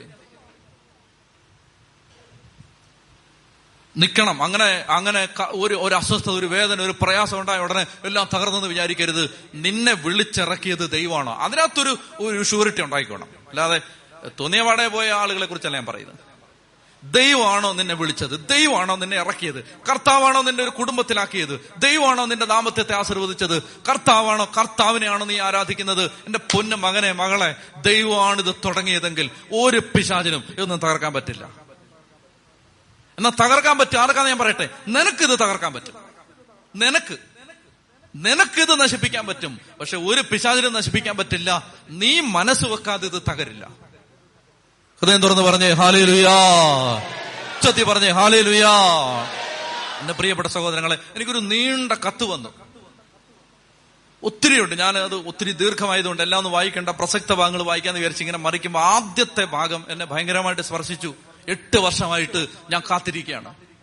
8 വർഷമായിട്ട് എന്റെ ഭർത്താവിന് വേണ്ടി 8 വർഷമായിട്ട് ഞാൻ കാത്തിരിക്കുകയാണ്. ഭർത്താവ് വേറൊരു സ്ത്രീയോട് ജീവിക്കുകയാണ്. 8 വർഷം. ചെറുപ്പക്കാരി, മാതാപിതാക്കൾ പറയുന്നുണ്ട് വേറെ കല്യാണം, എല്ലാവരും അറിയാവുന്ന ഒരു സുഹൃത്തുക്കൾ എല്ലാവരും പറയുന്നുണ്ട് വേറെ കല്യാണം. പക്ഷെ ആ സഹോദരി എഴുതിയിരിക്കുകയാണ് ഇതിനകത്ത്. അപ്പൊ അതുകൊണ്ട് ഞാൻ മുഴുവൻ വായിച്ചു, ചങ്ക് പടഞ്ഞു വായിക്കുമ്പോ. കാരണം ഈ സ്ത്രീ പറയുകയാണ്, അച്ഛാ ഞാൻ വിശ്വസിക്കുന്നു എന്റെ ഭർത്താവാണ്, പള്ളി വെച്ച് എന്നെ മിന്നുകെട്ടി ഭർത്താവ്, എന്നെ ഭാര്യയായിട്ട് സ്വീകരിച്ച ഭർത്താവാണ്, കർത്താവ് എനിക്ക് തന്ന ജീവിത പങ്കാളിയാണ്, അത് അവള് കൊണ്ടുപോയി 8 കൊല്ലമായെങ്കിലും എന്റെ ഭർത്താവാണ്, ഞാൻ വിശ്വസിക്കുന്നു, ആ ഭർത്താവിനെ എനിക്ക് തിരിച്ചു കിട്ടി, എന്നെ ഒന്ന് സഹായിക്കാവോ, അങ്ങനെ ചോദിക്കുന്നത് ഈ കത്ത്. നിങ്ങളോട് ഞാൻ പറയട്ടെ, ഈ ധ്യാനകേന്ദ്രത്തിൽ ഇവിടെ ഭർത്താവും ഭാര്യയും വന്ന് ആശീർവാദം വാങ്ങിച്ചുകൊണ്ട് പോയൊരു കേസിന്റെ കാര്യം ഞാനീ പറയുന്നത്. അയാൾ തന്നെ തിരിച്ചു വന്നിരിക്കും. കാരണം എന്തെന്നറിയോ, ഈ സ്ത്രീ വിശ്വസിക്കുകയാണ് ദൈവമാണ് ഈജിപ്തിൽ നിന്ന് രക്ഷപ്പെടുത്തി കൊണ്ടുവന്നത്, ദൈവം കാനാനിൽ എത്തിച്ചിരിക്കും. അങ്ങനെ ഒരാൾ വിശ്വസിച്ചാൽ നിന്റെ ജീവിത പ്രശ്നം ഏറ്റെടുക്കേണ്ട ബാധ്യത ദൈവത്തിൻ്റെതാണ്. മനസ്സിലാവുന്നുണ്ടോ ഞാൻ പറയുന്നത്? അല്ലാതെ ഉടനെ എന്തെങ്കിലും കണ്ട ഉടനെ അങ്ങ് തകന കയറെടുക്കാൻ പോകരുത്. എന്തെങ്കിലും കണ്ട ഉടനെ എല്ലാം തീർന്നു, യോ ഞാൻ എങ്ങനെയൊന്നും അല്ല വിചാരിച്ചത്, സത്യമായിട്ട് ഇതല്ല ഞാൻ, അങ്ങനെ പറഞ്ഞിട്ട് നീ ലിപ്സ്റ്റിക് ഒക്കെ ഇട്ടിരുന്നു, അങ്ങനെ പറഞ്ഞോണ്ട് ചെത്തി പറഞ്ഞേ ഹല്ലേലൂയാ. നിങ്ങളും ഹല്ലേലൂയാ. എന്റെ പ്രിയപ്പെട്ട സഹോദരങ്ങളെ, ഇത് തകരില്ല. കർത്താവാണ്, God has begun it and he knows pretty well how to finish it. Finishing ലൈനിൽ എത്തിക്കാൻ കർത്താവിന് നന്നായിട്ട് അറിയാം, അതുകൊണ്ട് ഭാരപ്പെടുവൊന്നും വേണ്ട. അങ്ങനെ ദൈവം ഈ ജനത്തിന് കർത്താവ് അത് ബോധ്യപ്പെടുത്തി കൊടുക്കണം. അപ്പൊ ഒന്നാമത്തേത് ഫറവോയ്ക്ക് അത് ബോധ്യമായി, രണ്ടാമത്തേത് ഈ ജനത്തിന് അത് ബോധ്യമായി. അങ്ങനെയാണ്. നിങ്ങൾ പുറപ്പാട് പുസ്തകം തുറന്നു വെച്ചിട്ടുണ്ടോ? അങ്ങനെ 14-ാം അധ്യായത്തിന്റെ ആദ്യ ഭാഗത്ത് നമ്മൾ കാണുന്നത്, അവർ ആ ചെങ്കടലിന് നേരെ നടന്നു പോകുമ്പോൾ അവരുടെ പുറകെ ഫറവോ വരികയും ഫറവോയെ കണ്ട് ജനം പേടിക്കുകയും ചെയ്യുമ്പോൾ ജനം എന്ത് ചെയ്യുന്നറിയാമോ? ആ ജനം മോശയോട് കിടന്ന് വഴക്കിടുകയാണ്. 10 മുതലുള്ള വാക്യങ്ങളിൽ നമ്മൾ വായിക്കുന്നത് എങ്ങനെയാണ്? ഫറവോ സമീപിച്ചുകൊണ്ടിരുന്നപ്പോൾ ഇസ്രായേൽ ജനം കണ്ണുകൾ ഉയർത്തി നോക്കി, തങ്ങളെ പിന്തുടരുന്ന ഈജിപ്തുകാരെ അവർ കണ്ടു. ഭയവിഹുലരായ ഈജിപ്തുകാർ കർത്താവിനെ വിളിച്ച് പ്രാർത്ഥിച്ചു. അവർ മോശയോട് ചോദിച്ചു. ഈ ജനം വഴക്കിടുന്നൊരു ജനം, വഴക്കാളികളാണ്. ഈ ജനത്തിന്റെ ഒരു പ്രത്യേകത ഭയങ്കര വഴക്കാണ്. ഈ ജനത്തിന്റെ അന്ന് മുതലുള്ള സ്വഭാവമാണ്, ഇന്നും തീർന്നിട്ടില്ല. വഴക്കാണ് അവർ, വഴക്കിന്റെ ആളുകളാണ്. ഇന്ന് അവർ പാലസ്തീൻകാരെ അങ്ങോട്ട് കല്ലെറിയും, പാലസ്തീൻകാർ ഇങ്ങോട്ട് എറിയും. നമ്മൾ കല്ലെറിയുന്ന പോലെ അവർ ഷെല്ലാണ് എറിയുന്നത്. ഷെല്ലെറിഞ്ഞാൽ ഒരു 4 പേര് ഒരു ഏറിന് തീരും, അങ്ങനത്തെ ഷെല്ലാണ്. അപ്പൊ അങ്ങനെ വഴക്കാണ്, അന്നും ഇന്നും വഴക്കാണ്. ആ വഴക്ക് ആരംഭത്തിലെ തുടങ്ങിയതാണ്. ഈ ജനം എന്തെന്നറിയാമോ? ഫറവോ സമീപിച്ചുകൊണ്ടിരുന്നപ്പോൾ ഇസ്രായേൽ ജനം കണ്ണുകൾ ഉയർത്തി നോക്കി, തങ്ങളെ പിന്തുടരുന്ന ഈജിപ്തുകാരെ അവർ കണ്ടു. ഭയവിഹുലരായ ഇസ്രായേൽക്കാർ കർത്താവിനെ വിളിച്ച് പ്രാർത്ഥിച്ചു. അവർ മോശയോട് ചോദിച്ചു, ഈജിപ്തിൽ ശവക്കുഴികളില്ലാഞ്ഞിട്ടാണോ നീ ഞങ്ങളെ മരുഭൂമി കിടന്ന് മരിക്കാൻ കൂട്ടിക്കൊണ്ടുവന്നിരിക്കുന്നത്? നീ എന്താണ് ഞങ്ങളോട് ചെയ്തുകൊണ്ടിരിക്കുന്നത്? ഈജിപ്തിൽ നിന്ന് എന്തിനാണ് ഞങ്ങളെ പുറത്തു കൊണ്ടുവന്നത്? ഞങ്ങളെ തനിയെ വിട്ടേക്കുക, ഞങ്ങൾ ഈജിപ്തുകാർക്ക് വേല ചെയ്ത് കഴിഞ്ഞോളാം എന്ന് ഈജിപ്തിൽ വെച്ച് ഞങ്ങൾ നിന്നോട് പറഞ്ഞതല്ലേ? മരുഭൂമിയിൽ കിടന്ന് മരിക്കുന്നതിനേക്കാൾ മെച്ചം അതായിരുന്നു. കണ്ടോ? ഈ സംസാരം നിങ്ങൾക്ക് നിങ്ങളുടെ വീട്ടിൽ എവിടെയെങ്കിലും ഓർമ്മയുണ്ടോ? പഞ്ചാരവാക്കുകൾ പറഞ്ഞെന്നെ മയക്കി. നിങ്ങളെന്നെ ഓർമ്മയുണ്ടോ? നിങ്ങൾക്ക് അങ്ങനെ ഒരു സംസാരം ഓർമ്മയുണ്ടോ? നിങ്ങളോട് ഞാനൊരു 1000 തവണ പറഞ്ഞാണ്, ഓർമ്മയുണ്ടോ? അതായത് ഞാനൊരു 100 തവണ പറഞ്ഞാണ് ഇത് വേണ്ടായിരുന്നു. ഇപ്പതേ വലിയൊരു ആപത്തി നമ്മൾ എഴുതപ്പെട്ടിരിക്കുകയാണ്. എന്റെ പ്രിയപ്പെട്ട സഹോദരി സഹോദരന്മാരെ, ഈ ജനം വഴക്കിടുന്ന സമയത്ത് മോശയ്ക്ക് ആരോട് വഴക്കിടാനാ? ജനത്തിന് മോശയോട് വഴക്കിടാം. മോശ അവരോട് തിരിച്ചു വഴക്കിടാമോ? മോശ 80 കൊല്ലം ദൈവം നന്നായിട്ട് ഫോം ചെയ്തിട്ടുണ്ട്. അതുകൊണ്ട് മോശ അവരോട് വഴക്കിനൊന്നും പോകത്തില്ല. മോശ ചെന്നിട്ട് കർത്താവിന്റെ മുമ്പിൽ ചെന്നിട്ട് വഴക്കിടുകയാണ്. മോശയ്ക്ക് പറയാൻ കർത്താവേ ഉള്ളൂ. മോശ എന്നിട്ട് കർത്താവിന്റെ അടുത്ത് ചെന്നിട്ട്, കർത്താവേ ഈ ജനം ഇപ്പൊ എന്നെ പച്ചയ്ക്ക് തിന്നു എന്ന് പറഞ്ഞു. ഉമരൊന്നാതെ വിശന്നിരിക്കുകയാണ്, എന്നെ ഫ്രൈ ആക്കാൻ സാധ്യതയുണ്ട്, അതുകൊണ്ട് കർത്താവെ നീ എന്തെങ്കിലും ചെയ്യണം. മോശ ജനത്തോട് പറഞ്ഞു, നിങ്ങൾ ഭയപ്പെടാതെ കർത്താവ് നിങ്ങൾക്ക് വേണ്ടി ഇന്ന് ചെയ്യാൻ പോകുന്ന കാര്യം നിങ്ങൾ കാണാൻ പോവാണ്. ഇത് സത്യത്തിൽ പ്രാർത്ഥിക്കുന്നതിന് മുമ്പ് പറയുന്ന കേട്ടോ. അതാണ് ഒരു മനുഷ്യ ദൈവമനുഷ്യന്റെ ഉറപ്പതാണ്. ഇത് മോശ പ്രാർത്ഥിക്കുന്നതിന് മുമ്പ് പറയുന്നത്. ജനം വന്ന് വഴക്കിടുന്ന സമയത്ത് പറയുന്നത്, പ്രശ്നം ഉണ്ടാക്കാതിരിക്കുക, നിങ്ങൾ വഴക്കിടാതെ, ദൈവം നിങ്ങൾക്ക് വേണ്ടി ഇതാ ഭയങ്കര ഒരു കാര്യം ചെയ്യാൻ പോവാണ്. ഉറപ്പാണ്, അതായത് നല്ല ഉറപ്പുണ്ട്. കാരണം ഇതെല്ലാം മോശ കണ്ടതല്ലേ, ദൈവം ചെയ്തതെല്ലാം. എന്റെ പ്രിയപ്പെട്ടവരെ ശ്രദ്ധിക്കുക, ഇതിന്റെ മർമ്മപ്രധാനമായ കാര്യം മോശ ജനത്തോട് പറയുകയാണ്. ഞാൻ പലപ്പോഴും അനേകം പേർക്ക് പറഞ്ഞു കൊടുത്തിട്ടുള്ള വചനമാണിത്, എന്നെ ഒത്തിരി സഹായിച്ചിട്ടുള്ള വചനമാണിത്. പുറപ്പാട് 14:14 മോശ പറയുകയാണ്, നിങ്ങൾ ശാന്തരായിരുന്നാൽ മതി, കർത്താവ് നിങ്ങൾക്ക് വേണ്ടി യുദ്ധം ചെയ്തോളും. നല്ല വചന, എപ്പോഴും ആവർത്തിച്ചോ, നിങ്ങൾ ശാന്തരായിരുന്നാൽ മതി, കർത്താവ് നിങ്ങൾക്ക് വേണ്ടി യുദ്ധം ചെയ്തുകൊള്ളും. നിങ്ങൾ ശാന്തരായിരുന്നാൽ മതി, കർത്താവ് നിങ്ങൾക്ക് വേണ്ടി യുദ്ധം ചെയ്തുകൊള്ളും. എന്നൊക്കെ പറഞ്ഞേ, നിങ്ങൾ ശാന്തരായിരുന്നാൽ മതി, കർത്താവ് നിങ്ങൾക്ക് വേണ്ടി യുദ്ധം ചെയ്തുകൊള്ളും. നുടച്ചതി പറഞ്ഞേ, നിങ്ങൾ ശാന്തരായിരുന്നാൽ മതി, കർത്താവ് നിങ്ങൾക്ക് വേണ്ടി യുദ്ധം ചെയ്തുകൊള്ളും. ഒന്നുടച്ചതി പറഞ്ഞേ, നിങ്ങൾ ശാന്തരായിരുന്നാൽ മതി, കർത്താവ് നിങ്ങൾക്ക് വേണ്ടി യുദ്ധം ചെയ്തുകൊള്ളും. എന്റെ പ്രിയപ്പെട്ട സഹോദരങ്ങളെ, അങ്ങനെ ഈ മനുഷ്യൻ ജനത്തെ പറഞ്ഞ് ധൈര്യപ്പെടുത്തുകയാണ്. ഇനി ഈ വചനം ഒന്ന് വിശദീകരിക്കുന്നത് നല്ലതാണ്. അതായത് നമ്മൾ ഇങ്ങനെ ഒരു ട്രാപ്പിൽ പെട്ട് കിടക്കുകയാണ്. നിങ്ങൾ കുരുക്കിനകത്ത് പെട്ടെന്ന് വിചാരിച്ചു, ഒരു കുരുക്കിനകത്ത്. കുരുക്കെന്ന് പറഞ്ഞാൽ മനസ്സിലാവുമോ? കുരുക്ക്, ആ കയറൊക്കെ കൊണ്ടുള്ള കുരുക്ക്, കുരുക്ക്. ആ കുരുക്കിനകത്ത് നിങ്ങൾ പെട്ടു. ഞാൻ പെട്ടെന്ന് വെച്ചോ, ഞാൻ ഒരു കുരുക്കിനകത്ത് പെട്ട് ഇങ്ങനെ കിടക്കുകയാണ്. ഞാൻ എന്തെല്ലാം കാണിച്ചാലും ഈ കുരുക്ക് മുറുകത്തേ ഉള്ളൂ. ഞാൻ ഏതെല്ലാം വിധത്തിൽ ഇതിനകത്ത് കിടന്ന് രക്ഷപ്പെടാൻ ശ്രമിച്ചാലും കുരുക്കാണോ കുരുക്കിനകത്ത് മുറുകും. കുരുക്കിന്റെ ഉദ്ദേശം തന്നെ അതാണ്, മുറുകുക എന്നുള്ളതാണ്. അപ്പൊ ദൈവം പറയുകയാണ്, മോശയിലൂടെ പരിശുദ്ധാത്മ പറയാണ്, ശ്രദ്ധിക്കണേ, നീ ഒന്ന് അനങ്ങാതെ നിൽക്കാമോ? അതായത് ദൈവം എന്തെങ്കിലും ചെയ്യാൻ തുടങ്ങുമ്പോൾ ഞാൻ ഇങ്ങനെ കൈവെക്കും, അടുത്ത കുരുക്കാവും. ദൈവം എന്തെങ്കിലും ചെയ്യാൻ പോകുമ്പോൾ ഞാൻ അടുത്ത കാല് വെക്കും, അടുത്ത കുരുക്കാവും. കർത്താവ് പറയാണ്, നീ ഒന്ന് മര്യാദയ്ക്ക് നിൽക്കാവോ? നീ ഒന്ന് അനങ്ങാതിരിക്കാവോ? നീ ഒന്ന് ഉടങ്ങി നിൽക്കാവോ? ഞാൻ നിന്നെ എടുക്കാടാ ഇതിനകത്ത് നിന്ന്. അതായത് ഒരു 100 രാജവെമ്പാല എന്റെ ചുറ്റിനെ നിൽക്കാന്ന് വെച്ചോ. എന്നെ അടുത്തോട്ട് വന്നിട്ടില്ല, കുറച്ച് വെളിയില് ഒരു മീറ്റർ അകലത്തിൽ 100 രാജവെമ്പാല എന്നെ ഇങ്ങനെ കൊത്താൻ നിൽക്കുക. 100ഒന്നും അല്ല, രാജവെമ്പാല എല്ലാം ഇങ്ങനെ കൊത്താൻ നിൽപ്പുണ്ട്. അങ്ങനെ നിൽക്കുന്ന സമയത്ത് ഞാൻ അങ്ങോട്ട് തിരിഞ്ഞാൽ അത് കൊത്തും, ഇങ്ങോട്ടിറങ്ങിയാൽ ഇത് കൊത്തും, അങ്ങോട്ടിറങ്ങിയാൽ അത് കൊത്തും, പുറകോട്ട് തിരിഞ്ഞാൽ പുറകിന്ന് കൊത്തും. ദൈവം പറയുകയാണ്, കർത്താവ് ഇങ്ങനെ മേളി വന്നിട്ട് ദേ ഇങ്ങനെ തലേ പിടിച്ചേ ഇവിടുന്ന് ഇങ്ങനെ പൊക്കിയും കിടക്കും. നീ മര്യാദയ്ക്ക് നിൽക്കേ, നീ അനങ്ങാതെ നിൽക്ക്, കർത്താവ് യുദ്ധം ചെയ്തോളാം. അതിങ്ങനെ പാമ്പ് ഇങ്ങനെ പത്തിയും വിരിച്ച് നിൽക്കുന്ന സമയത്തെ 1 സെക്കൻഡ് കൊണ്ട് ദേ മേളിന്ന് മേളിലോട്ട് അങ്ങെടുത്ത് പാമ്പെല്ലാം അങ്ങനെ നിൽക്കാം. മനസ്സിലാവുന്നുണ്ടോ? അതായത് നമ്മൾ ഇത് കുഴച്ച് മറിച്ച് നാശമാക്കിയിട്ടിരിക്കുകയാണ്. ദൈവം പറയുകയാണ്, നിനക്കൊന്ന് മര്യാദയ്ക്ക് നിൽക്കാവോ? നിങ്ങൾ ശാന്തരായിരുന്നാൽ മതി, കർത്താവ് നിങ്ങൾക്ക് വേണ്ടി യുദ്ധം ചെയ്തോളും. വെറുതെ അവർ നിന്നതല്ല, അവർ നിന്നത് വിശ്വാസത്തോടെ നിന്നു. അത് കണ്ടീഷനാണ്, ചുമ്മാ നിന്നിട്ട് കാര്യമില്ല. അതായത് വിശ്വസിച്ച് നിൽക്കണം, ഇത് ശരിയാവും, ഇത് നേരെയാവും, ഞാൻ രക്ഷപ്പെടും, ഞാൻ എത്തിയിരിക്കും, എന്റെ വീട് രക്ഷപ്പെടും.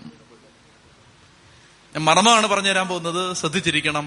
ഈശോ പറയുന്നുണ്ട് മത്തായിയുടെ സുവിശേഷത്തിൽ, പിന്നീട് പറയും, നമ്മൾ പഠിക്കും, നിന്റെ വാക്കുകളാൽ നീ നീതീകരിക്കപ്പെടും, നിന്റെ വാക്കുകളാൽ നീ കുറ്റം വിധിക്കപ്പെടും.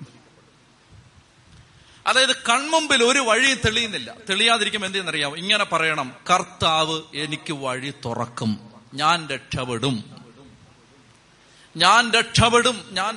ഉറപ്പാണത്. എന്ത് പറയുന്നോ, വിശ്വാസത്തിൽ നീ എന്ത് പറയുന്നോ, ദൈവഹിതത്തിന് വിരുദ്ധമായ കാര്യങ്ങൾ പറയരുത്, മറിച്ച് കർത്താവിന്റെ ഇഷ്ടത്തിന് അനുസരിച്ച് നീ ദൈവഹിതം അനുസരിച്ച് നീ വിശ്വസിച്ചെന്ത് പറഞ്ഞാലും അത് നടക്കും, നടന്നിരിക്കും അത്. അതുകൊണ്ട് എന്റെ പ്രിയപ്പെട്ട സഹോദരങ്ങളെ, നമ്മുടെ വീട്ടില് ചില ആളുകൾക്ക് ഒരു സ്വഭാവമുണ്ട്.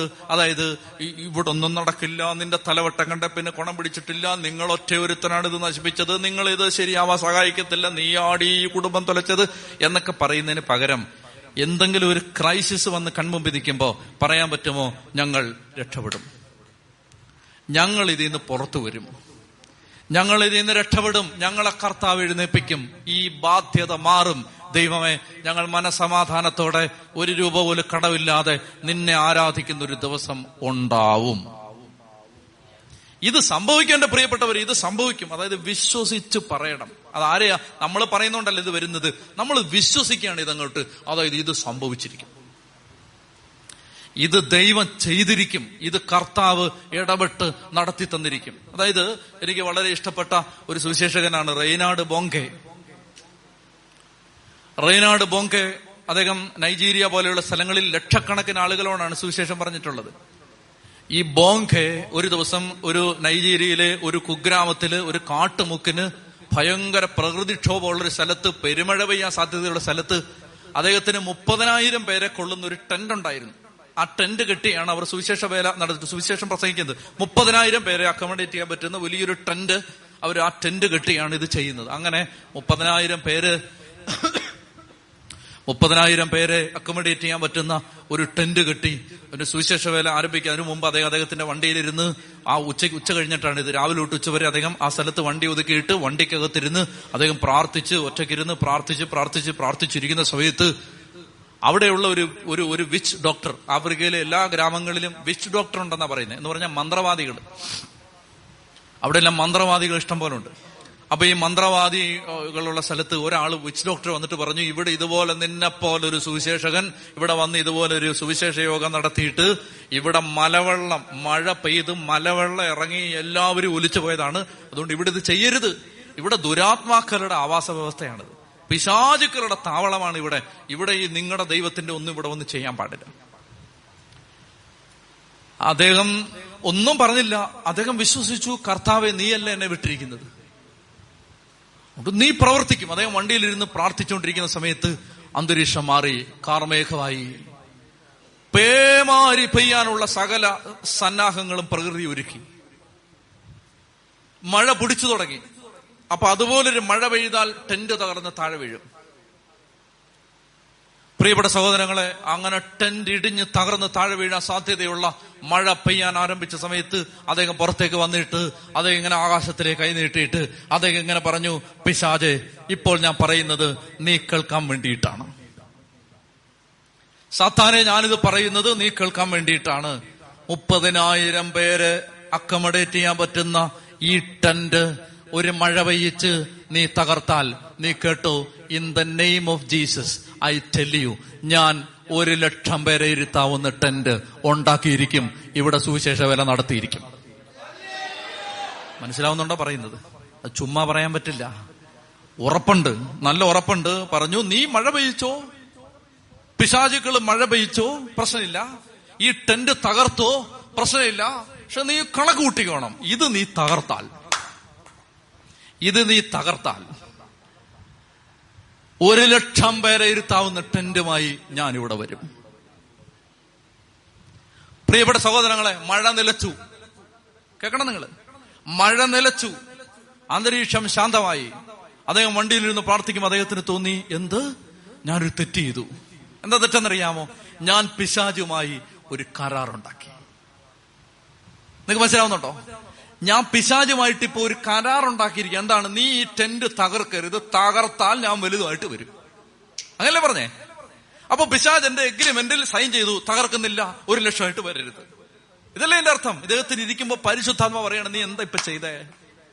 നീ സാത്താനുമായിട്ടൊരു എഗ്രിമെന്റ് ഉണ്ടാക്കിയിരിക്കണം. എന്താണ്? ഈ ടെന്റ് തകർക്കരുത്, തകർക്കാതിരുന്നാ ഞാൻ 100,000. അദ്ദേഹം പുറത്തിറങ്ങിയിട്ട് പറഞ്ഞു, പിശാച്, നീ കേൾക്കാൻ വേണ്ടിയിട്ട് ഞാൻ പറയുകയാണ്, നീ ടെന്റ് തകർത്താലും തകർത്തില്ലെങ്കിലും 100,000 പേരുടെ ടെന്റുമായിട്ട് ഞാനിവിടെ വരും.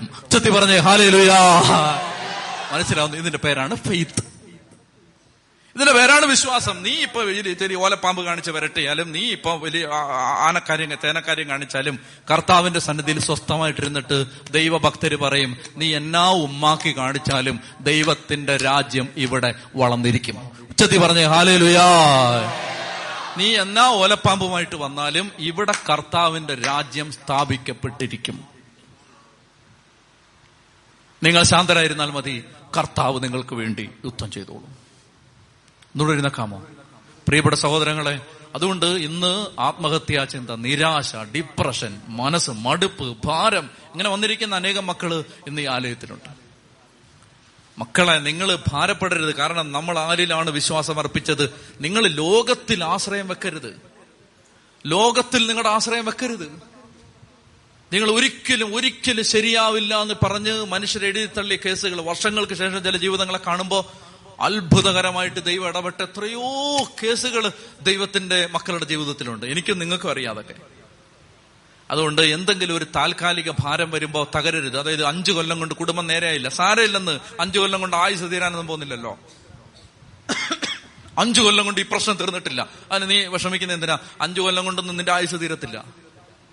10 കൊല്ലമായിട്ട് പ്രാർത്ഥിക്കുകയാണ്, ആ വെരി ഗുഡ്. 10 കൊല്ലമായിട്ട് പ്രാർത്ഥിക്കാനിപ്പോ എന്നാ?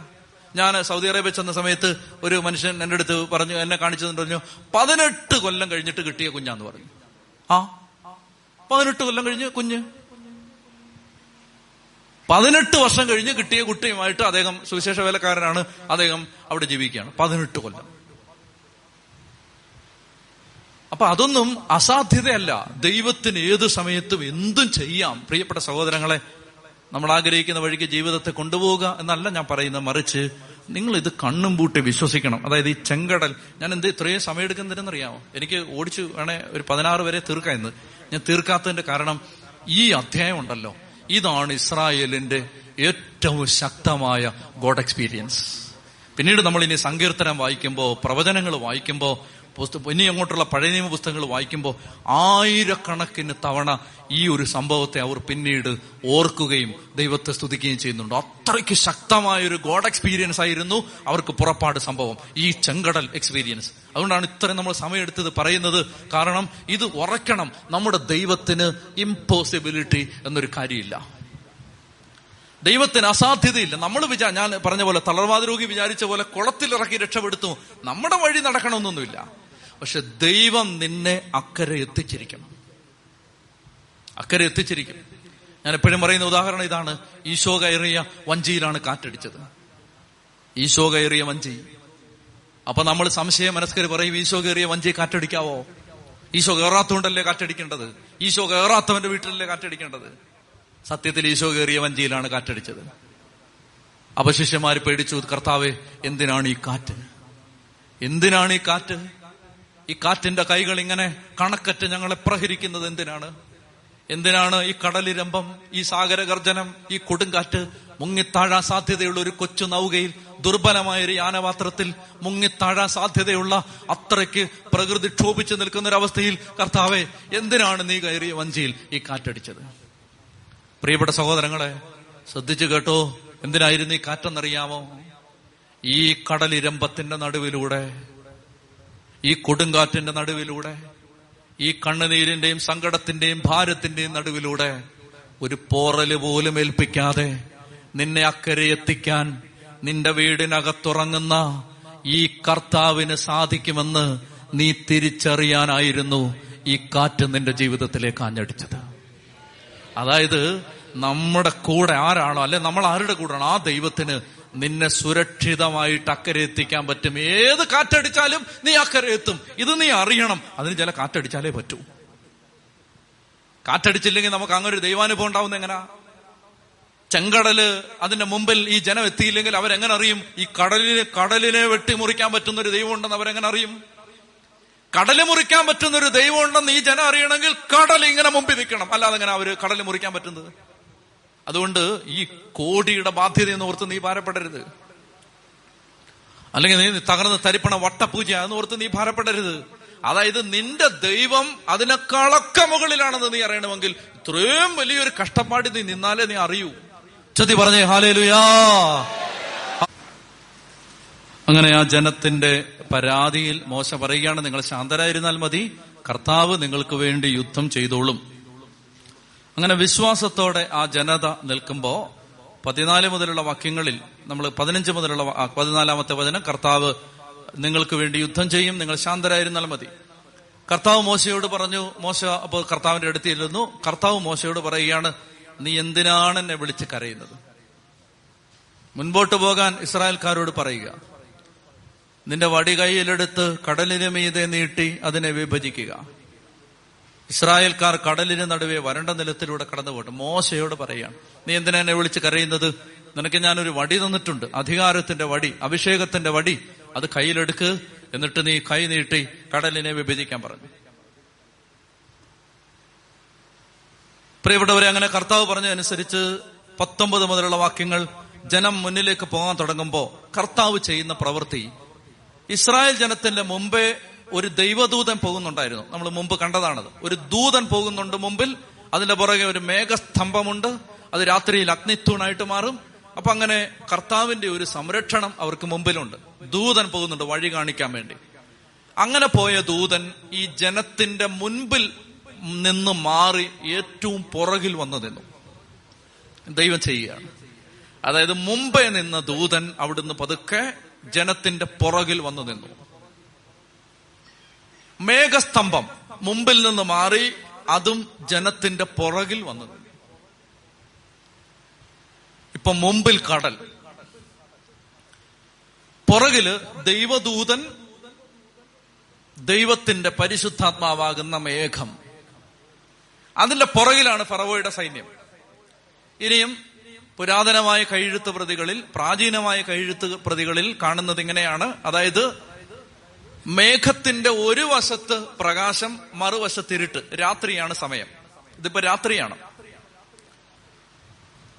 മേഘത്തിന്റെ ഒരു വശത്ത് പ്രകാശം, മറുവശത്തിരുട്ട്. ഫറവോയ്ക്കും പടയാളികൾക്കും ഒന്നും കാണാൻ പറ്റുന്നില്ല, ഇരുട്ടാണ്. ഇസ്രായേൽക്കാർക്ക് നല്ല വെട്ടം. ദൂതൻ പുറകെ നിൽക്കുകയാണ്. കാരണം ഇസ്രായേൽക്കാരെ സമീപിക്കാൻ ആവാത്തതുപോലെ ഒരു തടസ്സം ഉണ്ടാക്കിക്കൊണ്ട് ദൂതൻ നിൽക്കുകയാണ്.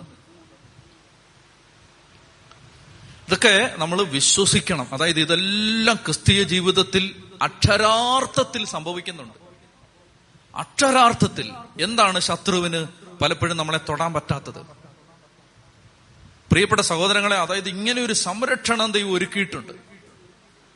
ഒരിക്കല് നമ്മൾ പിന്നീട് പോകുന്നൊരു ഭാഗമാണ്, കുറെ കഴിയുമ്പോൾ രാജാക്കന്മാരുടെ പുസ്തകം പഠിക്കാൻ നമുക്ക് ഭാഗ്യം കിട്ടിയാൽ അവിടെ നമ്മൾ കാണുന്നൊരു ഭാഗം എങ്ങനെയാണ്, ഏലീഷായെ പിടിക്കാൻ വേണ്ടി ഒരു രാജാവ് വരികയാണ്.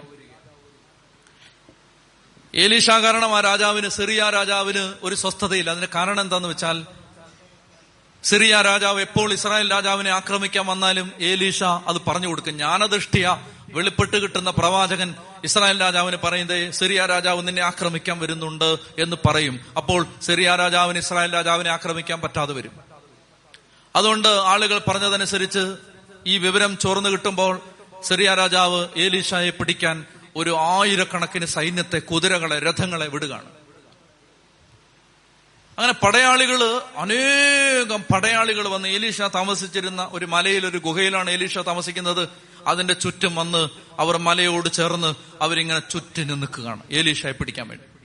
ഏലീഷയുടെ വൃത്യൻ ഗഹസി വെളുപ്പാങ്കാലത്ത് പല്ല് തേക്കാനാണ് വെളി ഇറങ്ങിയതാണ്. ഇറങ്ങിയപ്പോ ദേ ആർമി വന്നിങ്ങനെ പാളയം പിടിച്ചിരിക്കുന്നു. 10 വർഷമൊക്കെ ദൂരെ കളഞ്ഞിട്ട് ഓടി അകത്തോട്ട് ചെന്നിട്ട്, അയ്യോ യജമാനനെ രക്ഷിക്കണേ, ഇതാ പിടിക്കാൻ ആള് വന്നിരിക്കുന്നു എന്ന് പറഞ്ഞു. ആര് വന്നിരിക്കുന്നു? സൈന്യം വന്നിരിക്കുകയാണ്. ആരുടെ സൈന്യം? സിറിയ രാജാവിന്റെ സൈന്യം. ആ ഏലീഷ പറഞ്ഞു, വെയിറ്റ്, ഇപ്പം പിടിക്കാൻ വരാന്ന് പറഞ്ഞു. അദ്ദേഹം അവിടുന്ന് സാവധാനത്തിൽ എഴുന്നേറ്റ് വെളിയിലേക്ക്, ഒന്നും ഭയപ്പെടാതെ വെളിയിലേക്ക് വരികയാണ്. വെളിയിലേക്ക് വന്നിട്ട് പേടിക്കാതെ നിൽക്കുന്ന കണ്ടപ്പോ ഈ ഭൃത്യം പറയുകയാണ്, യജമാനനെ, ഈ സൈന്യത്തെ കാണുന്നില്ലേ എന്ന് പറഞ്ഞു. ഈ സൈന്യത്തെ കണ്ടിട്ട് ഇങ്ങനെ ചിരിക്കുകയാണ്. അപ്പൊ അദ്ദേഹം മറുപടി പറയുകയാണ്. മറുപടി ഒരു പ്രാർത്ഥനയാണ്. അവനെ ഇങ്ങനെ അടുത്ത് വിളിച്ചിട്ട് അവന്റെ തലയെ കൈവച്ചിട്ട് പ്രാർത്ഥിച്ചു, കർത്താവെ ഇവന്റെ കണ്ണൊന്ന് തുറന്നു കൊടുക്കണേ എന്ന് പ്രാർത്ഥിച്ചു. പെട്ടെന്ന് ഗഹസിയുടെ കണ്ണ് തുറന്നു. ഗഹസി നോക്കുമ്പോ സിറിയ രാജാവിന്റെ സൈന്യം ഇങ്ങനെ അടുത്ത് നിൽക്കുന്നു. അതിന്റെ പുറകില് ആഗ്നേയ രഥങ്ങൾ, അനന്തകോടി ദൂതന്മാർ, ദൈവത്തിന്റെ സൈന്യം ഇറങ്ങി ഏലീശായെ പ്രൊട്ടക്ട് ചെയ്യാനായിട്ട് നിൽക്കുന്നു. അതായത് സിറിയ രാജാവിന്റെ പടയാളി ഒരു സ്റ്റെപ്പ് വെച്ച് അവനെ കത്തിക്കാൻ വേണ്ടി ഇപ്പുറത്ത് ദൈവത്തിന്റെ ദൂതന്മാർ. കാണാത്തത് കൊണ്ടാണ്, കാണാൻ കണ്ണ് തുറക്കപ്പെടാത്തത് കൊണ്ടാണ്, കണ്ണിനെയും തുറക്കപ്പെടാൻ ഭാഗ്യം കിട്ടാത്തത് കൊണ്ടാണ് ഒരു സംരക്ഷണം ഒരുക്കിയിട്ടുണ്ട് ദൈവം. ചെത്തി പറഞ്ഞേ ഹല്ലേലൂയാ. സ്കൂളിലേക്ക് പോയ മക്കൾ വീട്ടിലെത്തുമ്പോ ഓർക്കണം, മിടുക്കുകൊണ്ട് നമ്മുടെ മിടുക്കുകൊണ്ടല്ലത്. ജീവിതത്തിൽ കാര്യങ്ങളെല്ലാം ഭംഗിയായിട്ട് നടക്കുമ്പോൾ ഓർക്കണം, നമ്മുടെ മിടുക്കുകൊണ്ടല്ലത്. ഒരു സംരക്ഷണം ഒരുക്കിയിട്ടുണ്ട് ദൈവം. അതായത് ഞാൻ ഇങ്ങനെ ഓർത്തിട്ടുണ്ട്, ഒരു മനുഷ്യാത്മാവിനെ മരണം വരെ ഈ ഭൂമിയിൽ നിലനിർത്താൻ എത്ര കോടി ദൂതന്മാര് കാവല് നിന്നു, അധ്വാനിച്ചു, കൂടെ നടന്നു, പ്രൊട്ടക്ട് ചെയ്തു. എത്ര കോടി ദൂതന്മാരുടെ അധ്വാനത്തിന്റെ മിച്ചമായിട്ടാണ് ഒരാത്മാവ് മരിച്ച് അങ്ങ് ചെല്ലുന്നതെന്നറിയാവും. നമ്മൾ വിചാരിച്ച് നമ്മുടെ മിട്ടുക്കാന്നു. ഉച്ചത്തി പറഞ്ഞേ ഹല്ലേലൂയാ. അതുകൊണ്ട് ദൈവത്തെ ആരാധിക്കണം, ദൈവത്തെ നന്ദി പറയണമെന്ന് പറഞ്ഞാൽ എന്തുമാത്രം കാര്യങ്ങളാണ്. അക്ഷരം പഠിപ്പിച്ച ആള് മുതൽ ജീവിതത്തിൽ ഇങ്ങോട്ട് എത്ര പേരുടെ ഔദാര്യം, എത്ര പേരുടെ കരുണ, എത്ര പേരുടെ സഹായം. ജീവിതം മുഴുവൻ സത്യം പറഞ്ഞ നന്ദി പറഞ്ഞ് തീർക്കാൻ പറ്റാത്തതുപോലെ നീണ്ടു കിടക്കുന്ന ആ വലിയ ജീവിതം, ആ ജീവിതത്തിൽ എത്ര പേരുടെ സഹായം, എത്ര ദൂതന്മാരുടെ സഹായം നമ്മൾ കാണുന്നേയില്ലല്ലോ. ഇതൊന്നും എന്നിട്ട് നമ്മൾ നോക്കണോ അഹങ്കാരികളായിട്ട് നടക്കാണ്. ഇപ്പൊ അവനെ ശരിയാക്കിട്ടുള്ളെന്ന് പറഞ്ഞ് നടക്കാൻ. ഈ ദൂതനൊന്ന് പറകൂട്ട് മാറിയാൽ മോനെ നീ വീഴും, മോളെ നീ താഴെ പോവും. ഈ ദൂതൻ ഇങ്ങനെ ജാഗ്രതയായിട്ട് നിൽക്കുകയാണ്. എത്ര കോടി ദൂതന്മാർ. ചത്തി പറഞ്ഞേ ഹല്ലേലൂയാ. ചത്തിൽ ഹല്ലേലൂയാ. പ്രിയപ്പെട്ട എന്റെ സഹോദരങ്ങളെ, അങ്ങനെ ദൈവത്തിന്റെ ദൂതൻ. അപ്പൊ ഒരു ക്രൈസിസ് വരുന്ന സമയത്ത് ദൂതൻ ഫ്രണ്ടിൽ നിന്ന് ദൂതൻ മാറിയിട്ട് നേരെ പുറകോട്ട് വരികയാണ്. ഏറ്റവും പുറകിൽ പോയി നിന്നു ദൂതൻ. മേഘസ്തംഭം മുമ്പിൽ നിന്ന് മാറിയിട്ട് ഏറ്റവും പുറകിൽ പോയി നിന്നു. അപ്പോ മേഘം അവർക്ക് വെളിച്ചം കൊടുത്തു, മറുവശത്ത് മേഘം ഇരുട്ടാക്കി കൊടുത്തു. ദൂതൻ അവർക്ക് ഇങ്ങനെ കാവലായിട്ട് നിന്നു. ഫറവോ ഇങ്ങോട്ട് വരാൻ പാടില്ല, ഈ രാത്രി തൊടാൻ പാടില്ല. ഇങ്ങനെ അങ്ങോട്ട് നിന്നു. നിന്നിട്ട് പ്രിയപ്പെട്ടവരെ, രാത്രിയിൽ ദൈവം മോശയോട് പറയാണ്, ഇനി നീ വടി കയ്യിലെടുത്തിട്ട് കൈ നീട്ടാൻ പറഞ്ഞു. ബുദ്ധി കൊണ്ട് ജീവിക്കുന്ന ആളുകൾക്ക് ചിലപ്പോൾ ഇത് വിശ്വസിക്കാൻ പ്രയാസം ഉണ്ടാവും. കടലെങ്ങനെ മുറിയുമോ? എന്റെ പ്രിയപ്പെട്ട സഹോദരങ്ങളെ, നിങ്ങൾക്കിത് എങ്ങനെ വേണമെങ്കിലും എടുക്കാം. ഒന്നുകിൽ അക്ഷരാർത്ഥത്തിലെടുക്കാം, അല്ലെങ്കിൽ ആലങ്കാരിക അർത്ഥത്തിലെടുക്കാം. എങ്ങനെ ആയാലും എനിക്ക് വിരോധമില്ല. പക്ഷെ എനിക്കൊരു കാര്യം പറയാനുണ്ട്. ദൈവം ഇതിനപ്പുറത്ത് ചെയ്യും. അത് എങ്ങനെ വേണേലും നിങ്ങൾ വിശ്വസിച്ചു. ഇനി വെള്ളം ശരിക്കും കടൽ മുറിഞ്ഞ് വഴി ഉണ്ടായെന്നോ, ഇനി അതല്ല മറ്റേത്, എങ്ങനെ നിങ്ങൾക്ക് ഓരോരുത്തരുടെയും വിശ്വാസം അനുസരിച്ച് വിശ്വസിച്ചു. പക്ഷേ ദൈവം ഇതിനപ്പുറത്ത് ചെയ്യുമെന്ന് ഓർത്ത്, ഇതൊന്നുമല്ല. അങ്ങനെ ദൈവം പറയാണ്, നീ കൈ നീട്ടിക്കൊള്ളാൻ പറഞ്ഞു. നിങ്ങൾ ആലോചിച്ച് നോക്ക്, ഈ പാവപ്പെട്ടവന്റെ കയ്യിൽ എന്താ ഉള്ളേ? ഒരു വടി. അവന്റെ എന്താ ഉള്ളേ? ഒന്നുമില്ല. കുടുംബസ്വത്തില്ല, അംഗീകാരങ്ങളില്ല, പിന്നെ പദവികളില്ല, സപ്പോർട്ടില്ല, ആരുമില്ല. ആകെ അവന്റെ എന്താ ഉള്ളേ? ഒരു വടി. ഭാര്യയും മക്കളും പോലും ഇല്ല, ആരുമില്ല. ഈ വടി കയ്യിലെടുത്തിട്ട് ഈ മനുഷ്യൻ കടലിന് നേരെ കൈ നീട്ടി. കഴിഞ്ഞ 2000 വർഷത്തെ സഭയുടെ ചരിത്രം ഇതെന്നറിയാമോ? സഭയുടെ ചരിത്രം, 2000 വർഷത്തെ സഭയുടെ ചരിത്രം ഇതാണ്. അഭിഷേകത്തോടെ ചില മനുഷ്യര് കൈനീട്ടിയതിന്റെ മിച്ചമാണ് ഈ ഇരിക്കുന്നത്. അഭിഷേകത്തോടെ. വേറെ അവരുടെ കയ്യിൽ എന്താ ഉള്ളേ? ഫ്രാൻസിസ് അസീസിയുടെ കയ്യിൽ എന്താ ഉള്ളേ? ഒന്നുമില്ല. വിശുദ്ധ അന്തോണി എന്താ ഉള്ളേ? സഭയെ നയിച്ച ആൾ എന്താ ഉള്ളേ? എല്ലാം ഉണ്ട്. പക്ഷേ സത്യത്തില് അവരുടെ കയ്യിൽ ആകെ ഈ സഭയെ നയിക്കാൻ ഒരു വടി, അഭിഷേകത്തിന്റെ വടി. പ്രിയപ്പെട്ട സഹോദരങ്ങളെ, അങ്ങനെ ഒരു അഭിഷേകത്തിന്റെ വടി അതിങ്ങനെ കയ്യിലെടുത്തിട്ട് ആ രാത്രിയിൽ ഈ മനുഷ്യൻ കൈനീട്ടി. അങ്ങനെ കൈനീട്ടിയപ്പോ കടല് രണ്ടായി. ബൈബിൾ പറയുന്നത് എങ്ങനെയാണ്? ഉണങ്ങിയ നിലത്തെന്ന വിധം എന്ന് പറഞ്ഞാൽ അവർ നടന്നു പോകുന്ന വഴിയിൽ ഒരു നനവ് പോലും ഇല്ല. ശരിക്കും ഉണങ്ങി കിടക്കാണ്. ഉണങ്ങിയ നിലത്തെന്ന വണ്ണം അവർ അക്കരെ കടന്നു. ഈ കൂട്ടത്തിൽ കുഞ്ഞുങ്ങളുണ്ട്, ചോരയുടെ മണം മാറാത്ത മക്കളുണ്ട്, പിഞ്ചു കുഞ്ഞുങ്ങളുണ്ട്, ശൈശവദശ പിന്നിടുന്നവരുണ്ട്, ബാലികാബാലന്മാരുണ്ട്, യുവതീ യുവാക്കന്മാരുണ്ട്, ഗർഭിണികളുണ്ട്, രോഗികളുണ്ട്, അംഗവൈകല്യമുള്ളവരുണ്ട്, വൃദ്ധരുണ്ട്, അനങ്ങാൻ പറ്റാത്തവരുണ്ട്, ചുമന്നുകൊണ്ട് പോകുന്നവരുണ്ട്, കട്ടിലെടുത്ത് ചുമക്കുന്നവരുണ്ട്. ഈ കൂട്ടത്തിൽ എല്ലാം ഉണ്ട്. അപ്പുറത്ത് ചെറുപ്പക്കാർ മാത്രമേ ഉള്ളൂ. ആർമിയിൽ ചെറുപ്പക്കാർ മാത്രമേ ഉള്ളൂ. ഇവിടെ ആബാലവൃദ്ധം ജനം. നിങ്ങൾ ഓർക്കണം, സൈന്യത്തിലെല്ലാം നല്ല നല്ല ചുണക്കൂട്ടന്മാർ മാത്രമേ ഉള്ളൂ. ഇവിടെ കുഞ്ഞ്, ചോരക്കുഞ്ഞ് മുതൽ ഗർഭിണി മുതൽ മരിക്കാൻ കിടക്കുന്നവൻ വരെ ഈ കൂട്ടത്തിലുണ്ട്. ഒരു നനവ് പോലും പറ്റാതെ അവനെ അക്കരെ എത്തിക്കാൻ നിന്റെ ദൈവത്തിന് പറ്റും. ചൊല്ലി പറഞ്ഞേ ഹല്ലേലൂയ. പ്രിയപ്പെട്ട, ഇതൊക്കെ അങ്ങോട്ടല്ലേ, ഇതൊക്കെ കഥയാണെന്ന് പറയാതെ ഇതങ്ങ് കണ്ണും പൂട്ടി വിശ്വസിക്കണം. എന്നിട്ട് ഒരു കുടുംബനാഥൻ മുട്ടുകുത്തിയിട്ട് പറയണം, കർത്താവേ, ചെങ്കടല് മുറിച്ചക്കരെ എത്തിച്ച നിനക്ക് എന്റെ മക്കളെ രക്ഷപ്പെടുത്താൻ പറ്റും. ഇത് വിശ്വസിക്കണം. വിശ്വാസമാണ് പുതിയ നിയമത്തിന്റെ നാരായ പേര്. അതില്ലേ പോയി, തലക്കടി കിട്ടിയാ പോയി. അതാ ഞാൻ കഴിഞ്ഞ ആഴ്ച പറഞ്ഞു, തലക്കടി കിട്ടിയാ പോയി. അതായത് ദൈവം എന്റെ കൂടെ ഉണ്ട്. ഇതായിരുന്നു ഒരു ജനതയുടെ, സത്യത്തിൽ ഈ 14-ാം അധ്യായമാണ് ഒരു ജനതയുടെ മുഴുവൻ ദൈവാനുഭവത്തിന്റെയും അതിന്റെ കോർ എന്ന് പറയുന്ന ഇതാണ്, ഈ അധ്യായമാണ്. ഒരു കടലിന് മുമ്പിൽ നിന്ന ജനം, ആ ജനത്തിന് വേണ്ടി രാത്രിയിൽ മോശ കൈനീട്ടി. ദൈവം കടലിനെ രണ്ടായി വെട്ടിമുറിച്ചു. അങ്ങനെ ജനം വരണ്ട നിലത്തെന്നവണ്ണം അക്കരെ കടന്നു. അപ്പോ എന്ത് ചെയ്തു? മേഘസ്തംഭം ജനം പോയ കൂട്ടത്തിങ്ങ് പോരുന്നു, ദൂതൻ ജനം പോയ കൂട്ടത്തിങ്ങ് പോരുന്നു. അപ്പൊ അവരുടെ മുമ്പിലത്തെ തടസ്സം മാറി, ഫറവോയുടെ തടസ്സം മാറി. ഫറവോ നോക്കുമ്പോൾ നല്ല നിലത്തൂടെ ആളുകൾ ഇങ്ങനെ പൊക്കൊണ്ടിരിക്കുന്നു. എഴുന്നേൽക്കടാന്ന് പറഞ്ഞു, ഓടടാന്ന് പറഞ്ഞു, പിടിക്കടാന്ന് പറഞ്ഞു. എല്ലാവരോടും ഓടി അങ്ങോട്ട് ചെന്നപ്പോ മേഘം പറഞ്ഞു. മേഘം എന്ത് ചെയ്യുന്ന, മേഘം ഫിഫ്ത്ത് ഗിയറിൽ നിന്ന് ഫസ്റ്റ് ഗിയറിലോട്ടിട്ടു. മേഘത്തിന്റെ സ്പീഡ് 10 കിലോമീറ്റർ സ്പീഡായി. മേഘം സ്ലോ ഡൗൺ ചെയ്തു. ദൂതൻ പതുക്കെ പോകാൻ തുടങ്ങി. സ്പീഡിൽ പോയിക്കൊണ്ടിരുന്ന ദൂതൻ, ആളുകൾ പെട്ടെന്ന് പൊക്കോട്ട്, ദൂതൻ അവിടെ നിന്നു, മേഘം അവിടെ നിന്നു. അപ്പൊ എന്ത് ചെയ്യുന്നറിയാമോ? രഥം ഓടിച്ചവന് രഥചക്രങ്ങൾ തടസ്സപ്പെടാൻ തുടങ്ങി, കുതിര ശരിക്ക് ഓടാതായി, ആളുകൾക്ക് കാല് തട്ടി വീഴാൻ തുടങ്ങി, കൂട്ടിയിടിയുണ്ടായി. പ്രിയപ്പെട്ടവര്, ഇവർക്ക് ഭയങ്കര കൺഫ്യൂഷൻ. അതിനകത്ത് മനോഹരമായൊരു വാക്യമുണ്ട്, കേൾക്കുമ്പോൾ വായിക്കുമ്പോൾ ചിരി വരും. അതായത് മേഘത്തിൽ നിന്ന് ദൈവം കണ്ണുരുട്ടി ഈജിപ്തുകാരെ നോക്കി. മനസ്സിലായോ? അതായത് മേഘത്തിൽ നിന്ന് ഇങ്ങനെ തീ വരികയാണ്. ദൈവം അങ്ങനെ ഉഗ്രമായ മിഴികളോടെ യുവമാരെ നോക്കിയിട്ട് വരട്ടി. എന്തെന്നറിയോ വരട്ടേന്റെ കാരണം? എന്തെന്നറിയോ? ഇപ്പം ചോദിച്ചാണ്, ആരാണ് ഈ ദൈവം? കണ്ടോളാന്ന് പറഞ്ഞു. നീ ഇപ്പൊ കണ്ടോളാൻ പറഞ്ഞു, ഇപ്പൊ കാണിച്ചു തരാന്ന് പറഞ്ഞു. ആരാണ് ഈ ദൈവം? രസമാണത്. മേഘത്തിൽ നിന്ന് ദൈവം നോക്കി, ദേഷ്യപ്പെട്ടിട്ട് നോക്കി. നീ ചോദിച്ചല്ലടാ നീ, ഞാൻ ആരാണെന്ന് ഇപ്പൊ ശരിയാക്കി തരാന്ന് പറഞ്ഞു. എന്റെ പ്രിയപ്പെട്ട സഹോദരങ്ങളെ, അങ്ങനെ ജനം മുഴുവൻ അക്കരെ എത്തിക്കഴിഞ്ഞപ്പോ ഇവര് ഈ പകുതി എത്തിയതേ ഉള്ളൂ.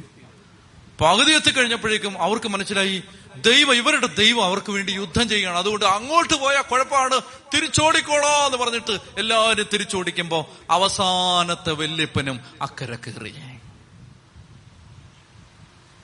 കടലൊന്നായി. ഫറവോയുടെ മുഴുവൻ സൈന്യവും ആ കടലിൽ മുങ്ങിച്ചെത്തു.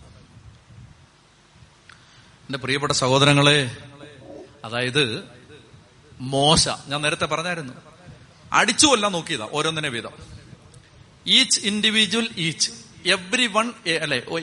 വൺ പേഴ്സൺ എ ഡേ, അങ്ങനെ വെച്ച് കൊല്ലാനിരുന്ന കർത്താവ് പറഞ്ഞു, നീ കർത്താവിന്റെ ഫോർമേഷന് വിട്ടുകൊടുക്കുക. 80 കൊല്ലം നീ പരിശീലിപ്പിക്കപ്പെടു, ഒറ്റ രാത്രി കൊണ്ട് സകലണ്ണത്തിനെ കൊന്നുതരാന്ന് പറഞ്ഞു.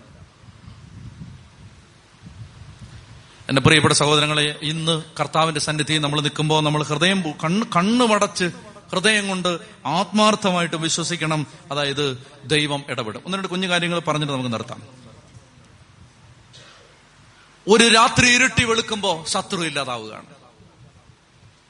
ഞാൻ നിങ്ങളോട് പറഞ്ഞില്ലേ കാത്തിരിക്കണമെന്ന് പറഞ്ഞില്ലേ? കാത്തിരിക്കണം. അങ്ങനെ കാത്തിരുന്ന് ഇത് അന്തമില്ലാന്ന് പോകത്തില്ല. പെട്ടെന്ന് ഒറ്റ രാത്രി കൊണ്ട് കാര്യങ്ങൾ സംഭവിക്കാൻ തുടങ്ങും.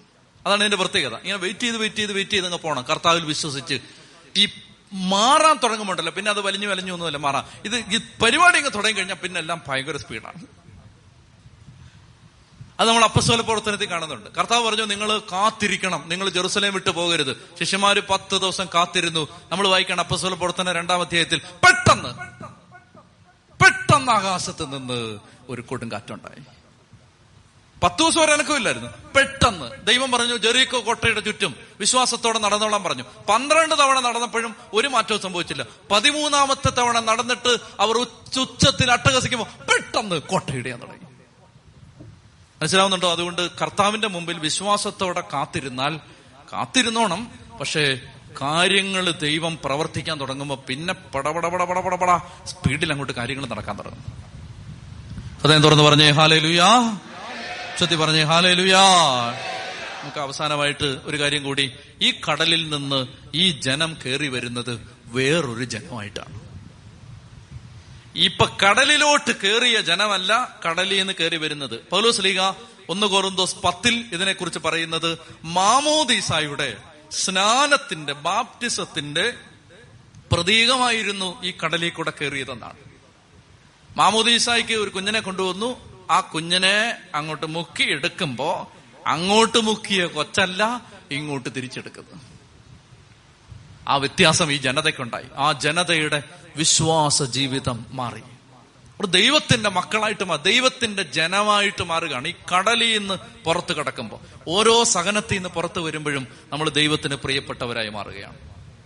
ഓരോ സഹനത്തിന് എന്റെ മുമ്പിൽ ആര് സങ്കടം പറഞ്ഞു വന്നാലും ഞാൻ എല്ലാവരോടും ചോദിക്കുന്നൊരു കോമൺ ക്വസ്റ്റ്യൻ ഉണ്ട്.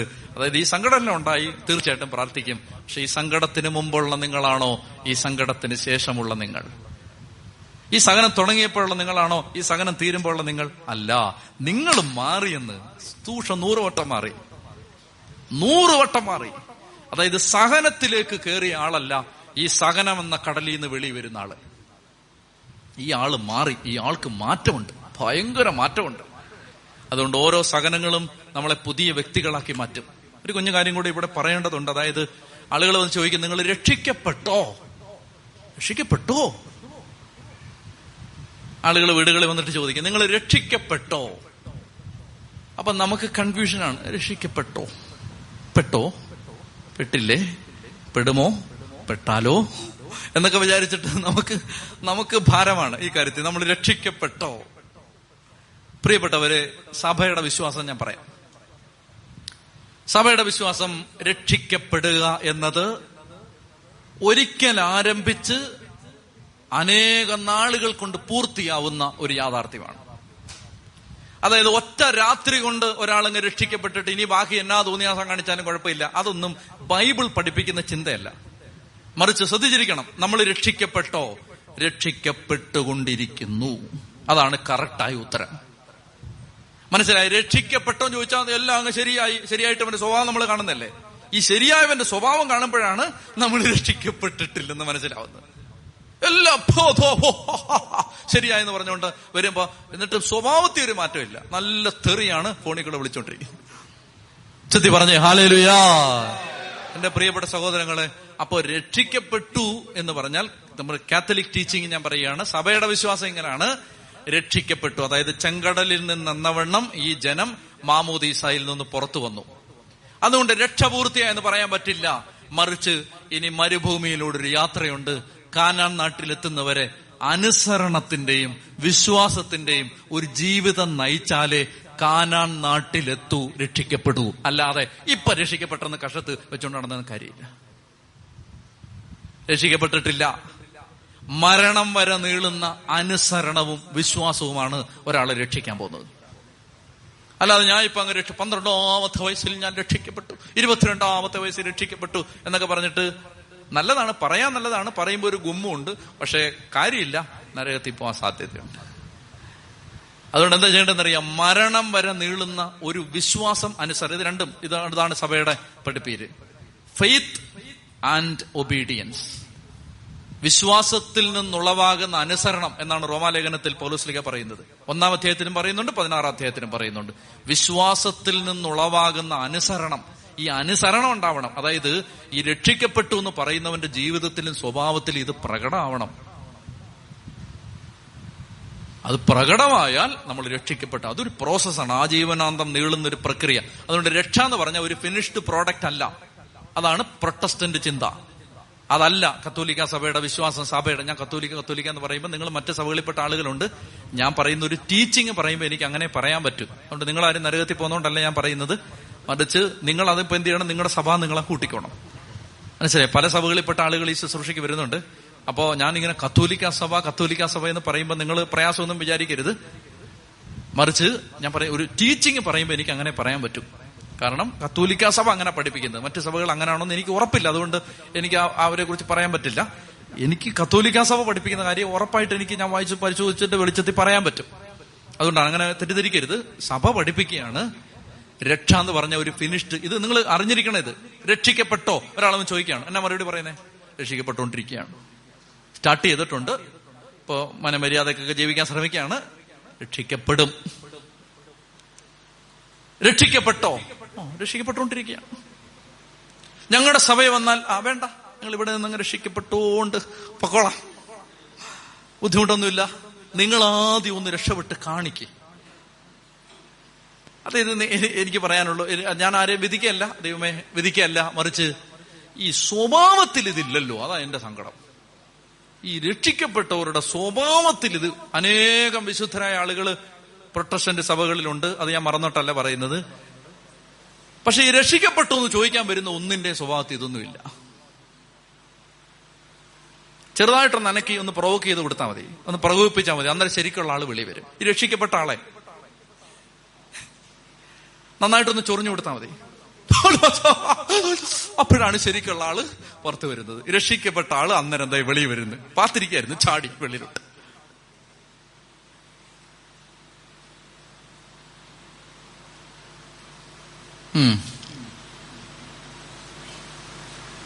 ഉറക്കെ പറഞ്ഞേ ഹല്ലേലൂയാ. സഭയുടെ വിശ്വാസം ഇതാണ്. അതായത് നമ്മള് ഈ കടലിൽ നിന്ന് കയറി സ്നാനം പെട്ടു, മാമോദീസ മുങ്ങി, കടലിൽ നിന്ന് കയറി, ഇനിയൊരു നീണ്ട മരുഭൂമി യാത്രയുണ്ട്. ഈ കടലിൽ നിന്ന് കയറി എല്ലാവരും കാനാൻ നാട്ടിലെത്തിയോ? പറ, കടലിൽ നിന്ന് കയറി എല്ലാവരും കാനാൻ നാട്ടിലെത്തിയോ? അയ്യോ, 2 or 3 എണ്ണം എത്തിയുള്ളൂ. മനസ്സിലായോ? ഈ മോശ പോലും എത്തിയിട്ടില്ല. കടലിൽ നിന്ന് കയറി എല്ലാം കാനാൻ നാട്ടിലെത്തിയിട്ടില്ല. ജോഷുവ, കാലേബ്, പിന്നെ 5-6 അനിയന്മാരും അതുങ്ങളെ എത്തിയുള്ളൂ. ബാക്കിയെല്ലാം പോയ വഴിക്ക് ചത്തു. അപ്പൊ അതുകൊണ്ട് ഞങ്ങൾ മുങ്ങി പൊങ്ങി എന്നൊന്നും പറഞ്ഞിട്ട് കാര്യമില്ല. മുങ്ങിയും പൊങ്ങിയാൽ മാത്രം പോരാ, മര്യാദക്കുള്ള ജീവിതം നയിക്കണം. മനസ്സിലായോ? ഇപ്പൊ വലിയ ആഴമുള്ള കയത്തി മുങ്ങിയില്ലേലും കുഴപ്പമൊന്നുമില്ല. മനസ്സിലായോ? അങ്ങനെ മുങ്ങിയില്ലേലും കുഴപ്പമൊന്നുമില്ല. മറിച്ച് ജലത്തിലൂടെ രക്ഷ പ്രാപിച്ചാൽ മതി. രക്ഷ പ്രാപിച്ചിട്ട്, ഈ രക്ഷ പ്രാപിച്ചു എന്ന് പറഞ്ഞിട്ട് മര്യാദക്കുള്ള ജീവിതം നയിക്കണം. അനുസരണയുള്ള ജീവിതം, എളിമയുള്ള ജീവിതം, താഴ്മയുള്ള ജീവിതം, ദൈവത്തെ പ്രസാദിപ്പിക്കുന്ന ജീവിതം, പരസ്നേഹമുള്ള ജീവിതം.